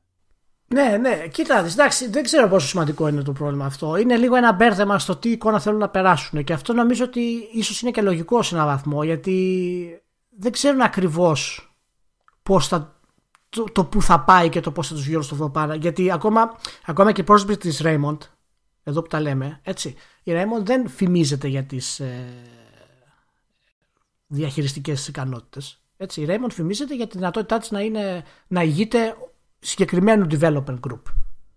Έτσι, δεν φημίζεται για να είναι head σε τέτοιο βαθμό. Σε αυτό που ξεκινάει αυτή τη στιγμή η Google. Και θέλω να πιστεύω ότι και η γνωριμία με το Guillemot της Ubisoft έχει παίξει ρόλο γενικά και με τη Jade Raymond στο όλο αυτό. ε, Στην πρόσληψή της κτλ. Α, και ο Αλλά- Χάρισον είναι ακόμα χειρότερη περίπτωση. Γιατί μπορεί Ναι, να ναι, έκανε ναι, αυτά ναι. που έκανε στη Sony, έτσι, αλλά να, τώρα πρέπει να σου πω, από την Atari τον πήραν. Δεν τον πήραν απ' αλλού. Δηλαδή και εσύ αν ήσουν Και- εκεί πέρα και ήσουν στην Atari και δεν ήξερε τι σου γίνεται, αν, αν ξημερώνει αύριο και σου ερχόταν η Google και έλεγε Κοίταξε να δεις να κάνεις εδώ τα κουμάντα, θα πήγαινες. Το, ναι, βέβαια. Αλλά το, θέμα, αυτό, είναι- συγγνώμη, συγγνώμη, αυτό δείχνει βέβαια Ναι. με αυτές τις επιλογές που είναι λίγο πιο ύποπτες. Ναι. Ε, και όπως αντιλαμβάνεστε, δεν γίνονται από τη μια στιγμή στην άλλη. Όταν πάνε να μιλήσουν, μιλάνε με διαφόρους ανθρώπους. Ε, δεν έφυγαν άλλοι από τις θέσεις τους, φύγανε αυτοί από τις θέσεις τους. Γι' αυτό λέω ότι δείχνει λίγο μία, δεν θέλω να πω απροετοιμασία, αλλά θέλω να πω ένα βεβαιασμένο τρόπο να εισχωρήσει το ότι είναι gaming πλατφόρμα σε εμάς. Και εντάξει, δεν με χαλάει αυτό. Άμα θέλουν όντως να γίνουν gaming πλατφόρμα κτλ., θα, θα φανεί στην πορεία αν θα τα καταφέρουν ή όχι. Απλά φαίνεται λίγο βεβαιασμένο και δεν ξέρω αν έχει να κάνει με το ότι μήπως καταλάβουν ότι όντως τελικά αυτό το streaming έχουμε μια τεχνολογία που μπορεί να λειτουργήσει καλά. Άρα πάμε στο επόμενο βήμα. Άρα, Άρον Άρον, φέρε το Χάρισον, φέρε την Jade να γίνει ο χαμός. Και αυτό φαίνεται, α- α- αυτές τις ενδείξεις έχω εγώ για το, για το Stadia αυτή τη στιγμή. Το οποίο ξαναλέω, το λέω ως απλά να περιγράψω την κατάσταση πώς μου βγήκε. Αν είναι καλό ή κακό θα το δούμε στην πορεία, αλλά δεν το λες. Αυτό που φαντάζεσαι, αυτό που περιέγραψες, αυτό ακριβώς έγινε και δεν θέλει φαντασία. Δεν χρειάζεται καν πραγματικές αποδείξεις για να το πιστέψει αυτό ο άνθρωπος, διότι αυτό το, α, αυτή την προσέγγιση την έχει χρησιμοποιήσει η εταιρεία ξανά και ξανά και ξανά και ξανά σε πάρα πολλές κατηγορίες προϊόντων στις οποίες έχει πάει να χωθεί. Γιατί έτσι Και- είναι τα μυαλά τους. Και στις προηγούμενες κατηγορίες προϊόντων έχει αποτύχει. Ε, έχει ακυρώσει δηλαδή αρκετές. Ε, εδώ φ- γενικά ως streaming και ως παρουσίαση φάνηκε πιο προετοιμασμένη από ό,τι περίμενα. αλλά ως gaming πλατφόρμα μου φάνηκε λίγο πιο βεβαιασμένη από όσο θα έπρεπε να είναι. Και δηλαδή το να μου δείχνεις ξανά το Assassin's Creed μου το έχεις δείξει στο Project Stream από τον Οκτώβριο ε, εντάξει, είναι λίγο ναι, Επίσης το να, το να... τα, τα λέγαμε και πριν αυτά μεταξύ μας το να βγαίνεις και να λες 1080p με 60 frames 25 Mbps γραμμή ε, αλλά τα οχταπλάσια pixels ε, 30 Mbps γραμμή με κοροϊδεύεις. και γι' αυτό βγαίνει μετά και το Digital Foundry και λέει ότι κάναμε μια δοκιμή σε μεγάλη οθόνη και σε μεγάλη οθόνη, ξέρετε. Άμα, ναι, άμα κάνεις τις πράξεις, οι αριθμοί δεν βγαίνουν. ναι, γιατί αυτά, αυτά είναι τα μυαλά φάση YouTube. Είναι ότι ε, εντάξει δεν πειράζει, ποιος καταλαβαίνει διαφορά. Σιγά, αυτό στο κινητό θα δουν. Ε, μα δεν πηγαίνει έτσι όμως. Τέλος πάντων. Έχει, έχει, Πάντως από θέμα. Το συζήταγα και στο, στο Facebook με ένα-δυο παιδιά.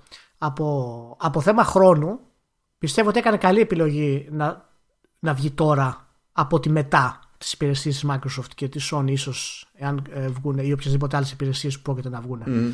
Ε, Έκανε δηλαδή ένα γρήγορο χτύπημα σε αυτό το πράγμα. Έχει τη δύναμη του YouTube, το οποίο ό,τι και να γίνει, ακόμα και αν κάνουν integrate τα παιχνίδια για τους streamers και τα λοιπά, θα είναι τεράστιο έσοδο για, το, για την Google. Δεν το συζητάμε. Ναι, ναι. Η, η, business, η business για την Google είναι σίγουρη για αυτό το λόγο.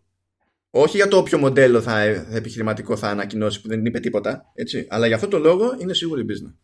Θέλω να πούμε δύο πραγματάκια. Το ένα το, το επιχειρηματικό μοντέλο ε, και το τι, αν υπάρχει μια γενική εικόνα με τα streaming, το τι σημαίνει γενικότερα για τη, για τη βιομηχανία. Αλλά πριν από αυτά τα δύο, να πούμε για το χειριστήριο. Ε, το οποίο εντάξει, δείχνει αρκετά στιβαρό. Όσοι ναι, το έπιασαν τέλος πάντων είπαν ότι ήταν OK. Ε, μου έκανε εντύπωση ότι έχει κάποιες λειτουργίες μέσα που συνδυάζονται με το YouTube αυτόματα. Εντάξει, προφανώς θα μου πεις. Mm. Παρ' όλα αυτά, είχε μια λειτουργία η οποία πραγματικά με εντυπωσίασε πάρα πολύ. Και λέω για τη λειτουργία στην οποία όταν παίζεις ένα παιχνίδι, μπορεί κάποιος, αν έχει κολλήσει κάπου, να μπορέσει στην ουσία να χρησιμοποιήσει το, το χειριστήριο, γιατί έχει μικρόφωνο, ναι, και, να καλέσει το συγκεκριμένο, και να καλέσει το συγκεκριμένο σημείο του παιχνιδιού που θα ψάξει στο YouTube στην ουσία και να του βγάλει παράθυρο με ακριβώς το σημείο που είναι να τον βοηθήσει. Δηλαδή αυτό μου έκανε πολύ εντύπωση που το είπανε. Όχι εντύπωση τέλος πάντων. Είναι ένα πολύ ωραίο πράγμα γιατί δεν χρειάζεται ούτε να ψάχνεις πλέον σε οδηγούς, ούτε να ψάχνεις στο κινητό σου. Είναι πολύ ωραία λειτουργία που θα μπορεί να κατευθείαν να σε βοηθάει στο παιχνίδι που έχεις κολλήσει, ας πούμε. Ε, και δίνει για μια λύση της της κοινότητας. Άκου τώρα, γιατί αυτό είναι ναι. επικίνδυνο. Ναι. Ε, δεν θα σου πω ε, ε, έτσι θα βλέπει ο καθένας και θα περνάει το παιχνίδι αντί να. Αυτά είναι, αυτά είναι άλλα καπέλα. Δεν με απασχολεί αυτό. Ε, είπε, είπανε σε κάποια φάση, όχι στην παρουσίαση, ότι το κατά πόσο αυτό θα, είναι, θα προσφέρεται ως λειτουργία στο α ή το β παιχνίδι θα είναι και θέμα του ναι. developer. Δηλαδή ο developer ναι, μπορεί να το ναι. μπλοκάρει αυτό. Ναι, ναι, ναι. Αυτό δεν αλλάζει ότι εσύ μπορείς να σηκωθείς από εκεί που είσαι και να ψάξεις στο YouTube. Έτσι. Ε, ναι, Αλλά ε, είναι σημαντικό όταν έχεις τέτοιες ευκολίες να έχεις βρει έναν τρόπο να είναι οικουμενικά και συστηματικά ουσιώδεις και χρήσιμες. Διότι μετά έχεις ένα καταναλωτή που αναρωτιέται αν κάτι που έμαθε σε ένα παιχνίδι ότι λειτουργεί, σαν παροχή, θα λειτουργεί στο διπλανό και στο παραδιπλανό και στο παραδιπλανό. Ναι, και επειδή δεν πηγαίνει για τον απόλυτα hardcore μια τέτοια υπηρεσία, πηγαίνει για μια ενδιάμεση κατάσταση καταναλωτή, αυτά τα μπερδέματα παίζουν μεγαλύτερο ρόλο. Δεν, ξέρω, δεν, το, δεν το βλέπω εγώ τόσο πολύ όσο το, όσο το λες. Εγώ το βλέπω σαν μια ωραία υπηρεσία και δεν όχι, είναι, είναι, είναι, είναι, όχι, δεν κάποιο για πρόβλημα. Για την ευκολία, εγώ λέω για, το, για τη συνέπεια στην ύπαρξη, στην προσφορά αυτής της υπηρεσίας. Αυτό. αυτό θα το δούμε. Δεν μπορεί να λέμε από τώρα ότι είναι πρόβλημα αυτό, άμα δεν το έχουμε δει. Όχι, μα η δήλωση. Το πώς θα λειτουργήσει. Όχι, δεν σου λέω το πώς θα λειτουργεί. Να λειτουργεί μια χαρά. Εγώ το πιάνω ως δεδομένο ότι θα λειτουργήσει μια χαρά. Δεν είναι, δεν είναι αυτό το θέμα μου καθόλου. Το θέμα μου είναι ότι η Google λέει ότι θα εναπόκειται στον developer αν θα δίνεται αυτή η δυνατότητα εκείνη την ώρα στον παίκτη. Ναι. Αυτό για μένα είναι το σημείο τριβής. Όχι και καλά δεν θα είναι εντάξει, δεν είναι καλή φάση σαν ιδέα και δεν θα λειτουργεί. Θα λειτουργήσει, λέω εγώ. Δεν είναι, δεν είναι εντάξει, θα σου πω κάτι. Κοίτα, αυτό είναι τώρα σχετικό. Άμα ένα παιχνίδι δεν το έχει και το έχει το άλλο, εντάξει, τι θα κάνουμε τώρα, δεν πεθάνουμε. Φρέ, δεν θα πεθάνουμε, αλλά είναι αλλιώς το πώς σκεφτόμαστε εμείς και αλλιώς το πώς σκέφτεται ναι, ο μέσος καταναλωτής. Έτσι προσπαθώ να το φέρω στο μυαλό μου. Γιατί εγώ δεν θα μπερδευτώ, χαίρομαι πολύ, ούτε εσύ θα μπερδευτείς. Όχι, απλά εγώ πιστεύω ότι κάποιος που παίζει το παιχνίδι και δεν έχει αυτό το πράγμα, το πολύ πολύ να παραπονεθεί. Και μετά στην ουσία, ξέρεις, όταν ξεκινήσουν να το βάλουν περισσότερο στα παιχνίδια, να αναγκάζονται όλοι πάνω κάτω να το βάλουν στα παιχνίδια. Ε, εν τέλει. Είναι, είναι, είναι από αυτά που πρέπει να δούμε πώς θα πάει από το κοινό. Ε, ξέρεις, πώς θα το χρησιμοποιήσει το κοινό και πώς θα εξελιχθεί και ναι. Και σίγουρα θα είναι μεγαλύτερο ε, ζήτημα που εκεί ναι. νομίζω οι developers θα τσιτώσουν περισσότερο ε, η φάση με τα save states. Το ότι μπορείς να πάρεις όλη τη φάση την οποία βρίσκεσαι στο παιχνίδι, σημείο προόδου, ναι. εξοπλισμό, inventory κτλ. και να το στείλεις σε άλλον και να το συνεχίσεις από εκεί. Ναι. Ε, τα δύο στοιχεία που μας πάνε και θέλω να τα κλείσουμε με αυτά, βέβαια τώρα το podcast θα γαμηθεί, αλλά τέλος πάντων, ε, συγγνώμη, ε, λοιπόν, υπάρχει το πώς θα γίνεται το, το business model, το επιχειρηματικό μοντέλο, ε, το οποίο ακούστηκαν θεωρίες ότι θα είναι ξέρεις, συνδρομητικό, ότι θα μπορείς να νοικιάσεις μια ώρα ένα παιχνίδι, θα μπορείς να νοικιάσεις τρεις ώρες ένα παιχνίδι, θα μπορεί να νοικιάσεις το μισό παιχνίδι, το, το τι μπορεί να γίνει, ξέρω εγώ, στην ναι. αυτή. Θα αλλάξει τελείως το, το concept του μοντέλου κτλ. Λοιπόν, δεν ξέρω ακριβώς, γιατί δεν, δεν μπορώ να πάρω θέση ακριβώς, δεν ξέρω τι σκέφτονται, αλλά ίσως ένα μεγάλο μπαμ που χρειαζόμαστε για να μπορέσουμε να φέρουμε στα ίσα λίγο τις, ε, τα επιχειρηματικά των video games θα είναι ένα, ένα τέτοιο πράγμα. Να αλλάξει τελείως το πώς σκεφτόμαστε για τα video games. Και αν το κάνει αυτό ένα streaming service ή ξέρω εγώ ένα Netflix service όπως λέει η Microsoft με το Xbox Game Pass και τα λοιπά για να κάνει streaming και αλλάξει τον τρόπο που πληρώνουμε τα video games και που ξέρεις, τα, τα παίζουμε στην ουσία ε, μπορεί να είναι για πολύ καλό γενικότερα και να ξεκινήσει από, τη, από την Google αυτό το πράγμα. Δηλαδή, εμένα το να μπορείς να νοικιάσεις ένα game για 5 ώρες ε, εντάξει, προφανώς αυτό εξαρτάται και τι game είναι, έτσι εννοείται. Ε, εγώ το θεωρώ πάρα πολύ καλό. Ναι, αυτό το δοκίμασε ε, και η Sony όμως. Όποιος το έχει δοκιμάσει αυτό, έχει αναγκαστεί να το γυρίσει συνδρομή. Και αυτό ναι, είναι άλλο ναι, πρόβλημα πάλι, γιατί αν, αν επικρατήσει συνδρομή σε ένα τέτοιο περιβάλλον, ε, η υπηρεσία θα είναι ευκολότερο να πετύχει, αλλά θα είναι δυσκολότερο να πετύχει ο developer. Είναι, ναι, θεωρώ το μοντέλο της συνδρομής σε αυτή την περίπτωση του Stadia δεν είναι το σωστό. Το θεωρώ το pick and choose θα τους βγει πολύ καλύτερα εάν το καταφέρουν να το λειτουργήσουν. Αυτό, αυτό θα είναι καλύτερο για τη βιομηχανία αλλά θα είναι χειρότερο για την υπηρεσία. Θα, δηλαδή θα, θα, θα ρίξει το περιθώριο πραγματικής επιτυχίας της, της υπηρεσίας γιατί ο καταναλωτής έχει δείξει ότι δεν του κάθονται καλά αυτά. Να σου πω κάτι. Είναι, είναι λίγο περίεργο αυτό γιατί δεν έχουμε τέτοιο προηγούμενο. Ναι, έχουμε, έχουμε, έχουμε τη Sony. Όχι, όχι, δεν έχουμε σε streaming service προηγούμενο τέτοιο. Δηλαδή σε κάμερο το οποίος μπορεί να κάνει pick and choose στο κινητό του όποτε γουστάρει και να παίξει. Από αυτή την έννοια το λέω. Ε, και αυτό, έχει να κάνει με το να... πώς λειτουργεί η υπηρεσία. Αλλά μιλάμε για το μοντέλο τώρα. Ναι, αυτό σου λέω ότι αυτό, ε, το, το μοντέλο εξαρτάται και από το, την υπηρεσία στην ουσία. Δηλαδή, αν άλλος μπορεί να το κάνει αυτό, μπορεί να αλλάξει το, το σκεπτικό του ως καταναλωτής ε, και να πει ότι εμένα αυτό με βολεύει το pick and choose να το κάνω παραδείγματος χάρη. Δηλαδή είναι λίγο ένα πράγμα το οποίο δεν έχουμε ακριβώς καταλάβει το πώς θα λειτουργήσει, γιατί δεν έχουμε στοιχεία ακόμα. Αλλά ε, είναι και σε τι κοινό στοχεύεις αυτό το πράγμα. Μας καταλήγει και στο άλλο πραγματάκι για το ξέρεις. Αν, ε, αν αγοράσω ένα παιχνίδι και είναι ψηφιακό και δεν είναι δικό μου, δεν το έχω εγώ κτλ. Το οποίο εγώ τα θεωρώ χαζομάρες αυτά. Αυτό Αλλά, είναι, α, α, αυτό, αυτό είναι, είναι και αυτό ζήτημα όμως. Από την άποψη ότι ε, πηγαίνουμε ολοταχώς σε μια κατάσταση που αυτό ισχύει πάνω κάτω για όλες τις εκφάνσεις του gaming ναι, αυτή τη στιγμή. Ναι. Ε, ε, εγώ δεν είμαι της λογικής «Α, πρέπει να έχουμε physical». Ναι. Ε, είμαι της λογικής όμως ότι πρέπει να έχουμε καλύτερη διασφάλιση του τι εστί αγοράζω ένα παιχνίδι όταν το αγοράζω. Γιατί ε, όταν εσένα σου σκάσουν οι servers και το παιχνίδι σου δεν είναι multiplayer για να πούμε ναι. εντάξει τα flag τι θα γινότανε ε, το να μην μπορώ εγώ να, να παίξω αυτό για το οποίο έχω πληρώσει είναι ένα θέμα. Και πες ότι δεν με νοιάζει να το παίξω. Ο, το να πηγαίνει μια για πάντα χαμένο το δημιούργημα είναι ένα θέμα άλλο. Αυτό είναι κάτι το οποίο πρέπει να το συζητήσουμε κάποια στιγμή περισσότερο. Ε, πιστεύω ότι αν φτάσουμε ποτέ σε αυτό το σημείο θα υπάρξει και τρόπος ώστε να μην πάει χαμένο αυτό το Θα υπάρξει. Κοίτα, ο, ο τρόπος είναι ένας. Απλά κάποια στιγμή ε... θα, θα, θα γίνει κάτι που δεν θα πρέπει, θα γίνει κάτι μεγάλο και θα ενοχληθεί τόσο ο κόσμος που θα έρθει ε, ε, θα κρατική ρύθμιση. Και that's it. Θα δούμε. Και το, το, το, τελικό, εγώ θέλω με αυτό το πράγμα θέλω να ξεκινήσει να, να, να εξαφανιστούν οι κονσόλες. Αυτό θέλω εγώ. Εμένα αυτή είναι η θέση μου που, που ήθελα να πάρω εξ αρχής. Εγώ θέλω να σταματήσουν να υπάρχουν οι κονσόλες. Γιατί; Γιατί πιστεύω ότι είναι ένα από τα βασικά στάδια που μειώνουν τη δημιουργικότητα αυτό το πράγμα. Μειώνουν όσο τη τα δημιουργικότητα. format, ναι, όσο τα format είναι διαχωρισμένα Ναι. σε αυτό το επίπεδο, Ναι. ε, οι, οι developers γενικότερα και οι ομάδες είναι πάρα πολύ εγκλωβισμένες στην όλη κατάσταση. Το PC που είναι ανοιχτό έχουμε πολύ περισσότερες δημιουργίες από αυτό το πράγμα. Με ενδιαφέρει πολύ περισσότερο ένα μοντέλο σαν του κινηματογράφου Ναι. όπου υπάρχουν κάποιες εταιρείε που χρηματοδοτούν προϊόντα και για να γίνει αυτό πρέπει να γίνουμε ακόμα πιο mainstream εννοείται έτσι, παρά να έχει κάθε βιομηχανία το δικό της τρόπο για να βιώσει κάποιος την ταινία. παραδείγματος χάρη. Ε, ξέρεις ποιο είναι το θέμα είναι στον κινηματογράφο; Ότι οι τεχνικές, οι τεχνικές προδιαγραφές είναι συγκεκριμένες. Ναι.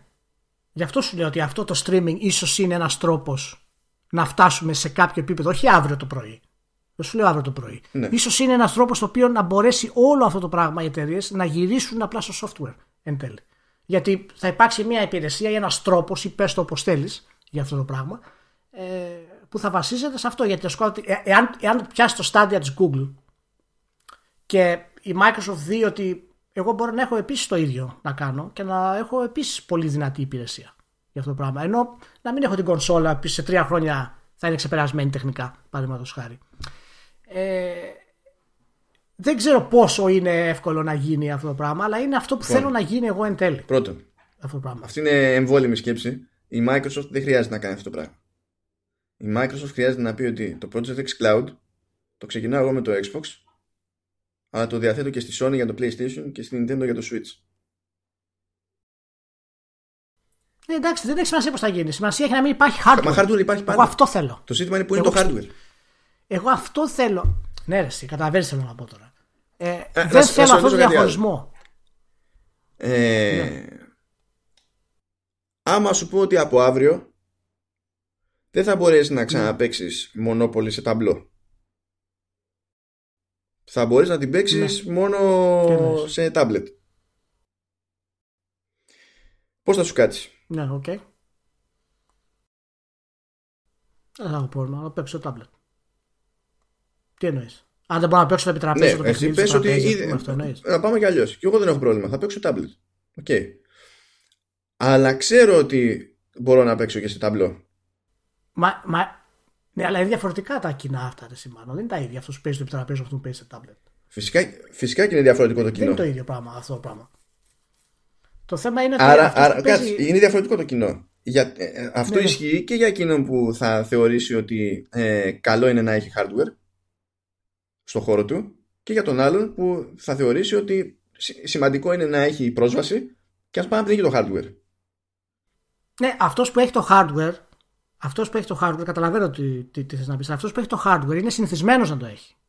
Όταν αλλάξει αυτό που βιώνει, η βιομηχανία που βιώνει, όταν αλλάξει αυτό το πράγμα, δεν θα έχει επιλογή. Θα αλλάξει και θα έχει την ίδια εμπειρία.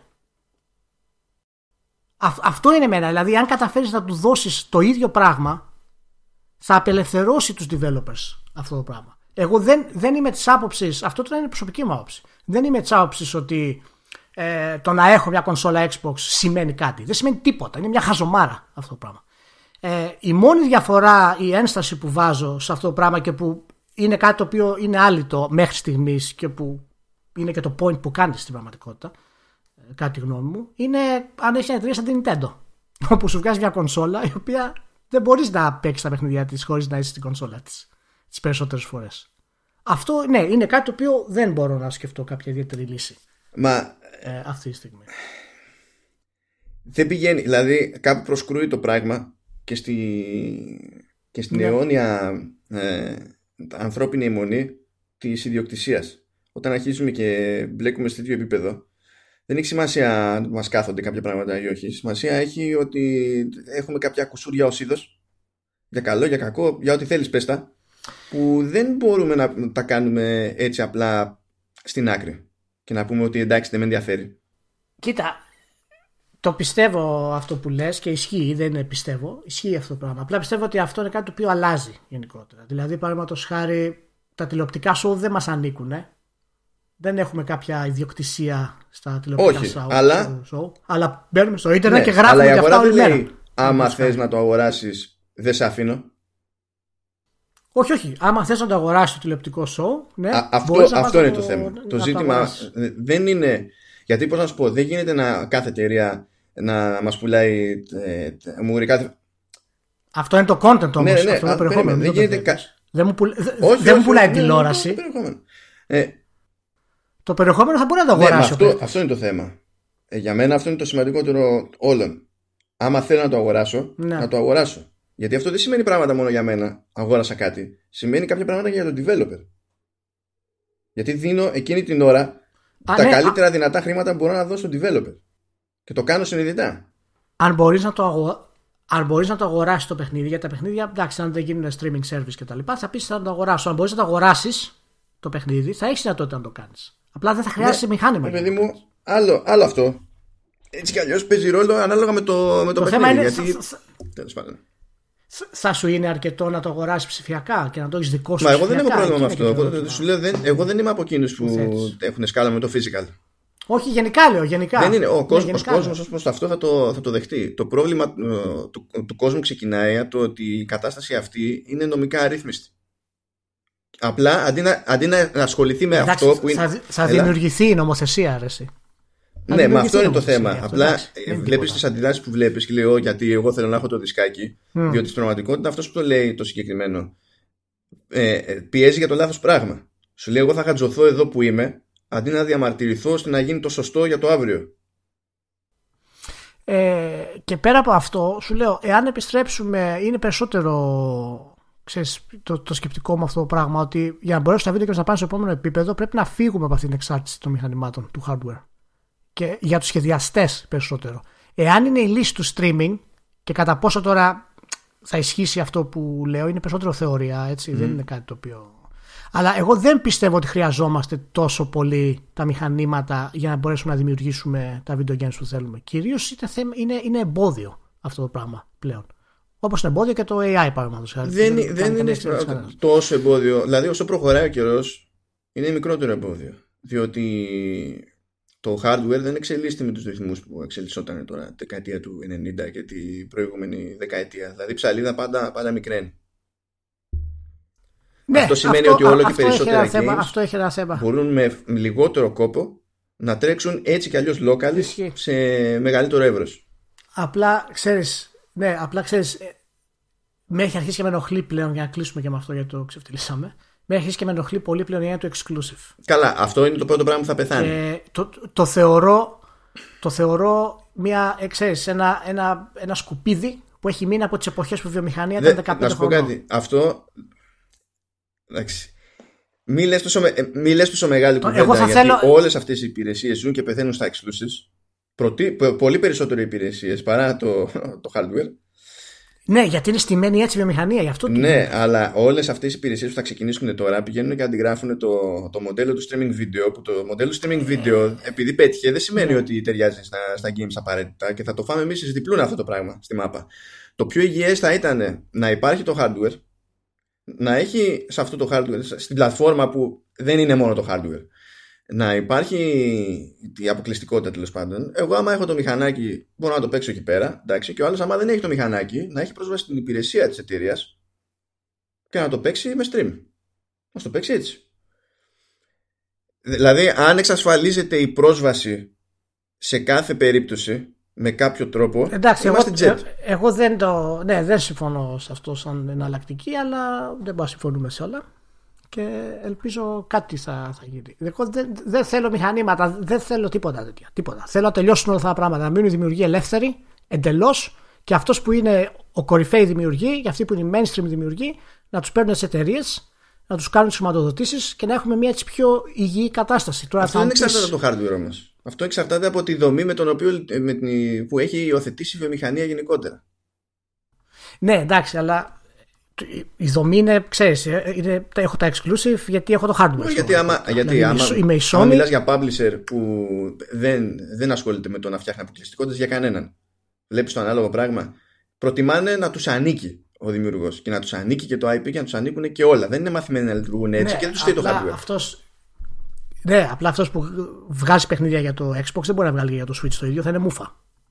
Γιατί τεχνολογικά είναι πολύ πίσω. Άμα, άμα ο designer δεν έχει τέτοιο περιορισμό στο hardware αυτό το πράγμα και μπορείς να, να στοχεύσεις τα ίδια σε όλο το κοινό και το προϊόν του να είναι το ίδιο, είναι σαν να δεις κινηματογραφική ταινία. Δεν πάει να δεις μια κινηματογραφική ταινία στο κινηματογράφο και μετά σου λέει Α, εσύ δεν μπορεί να τη δει στο κινηματογράφο, θα τη δεις στο κινητό.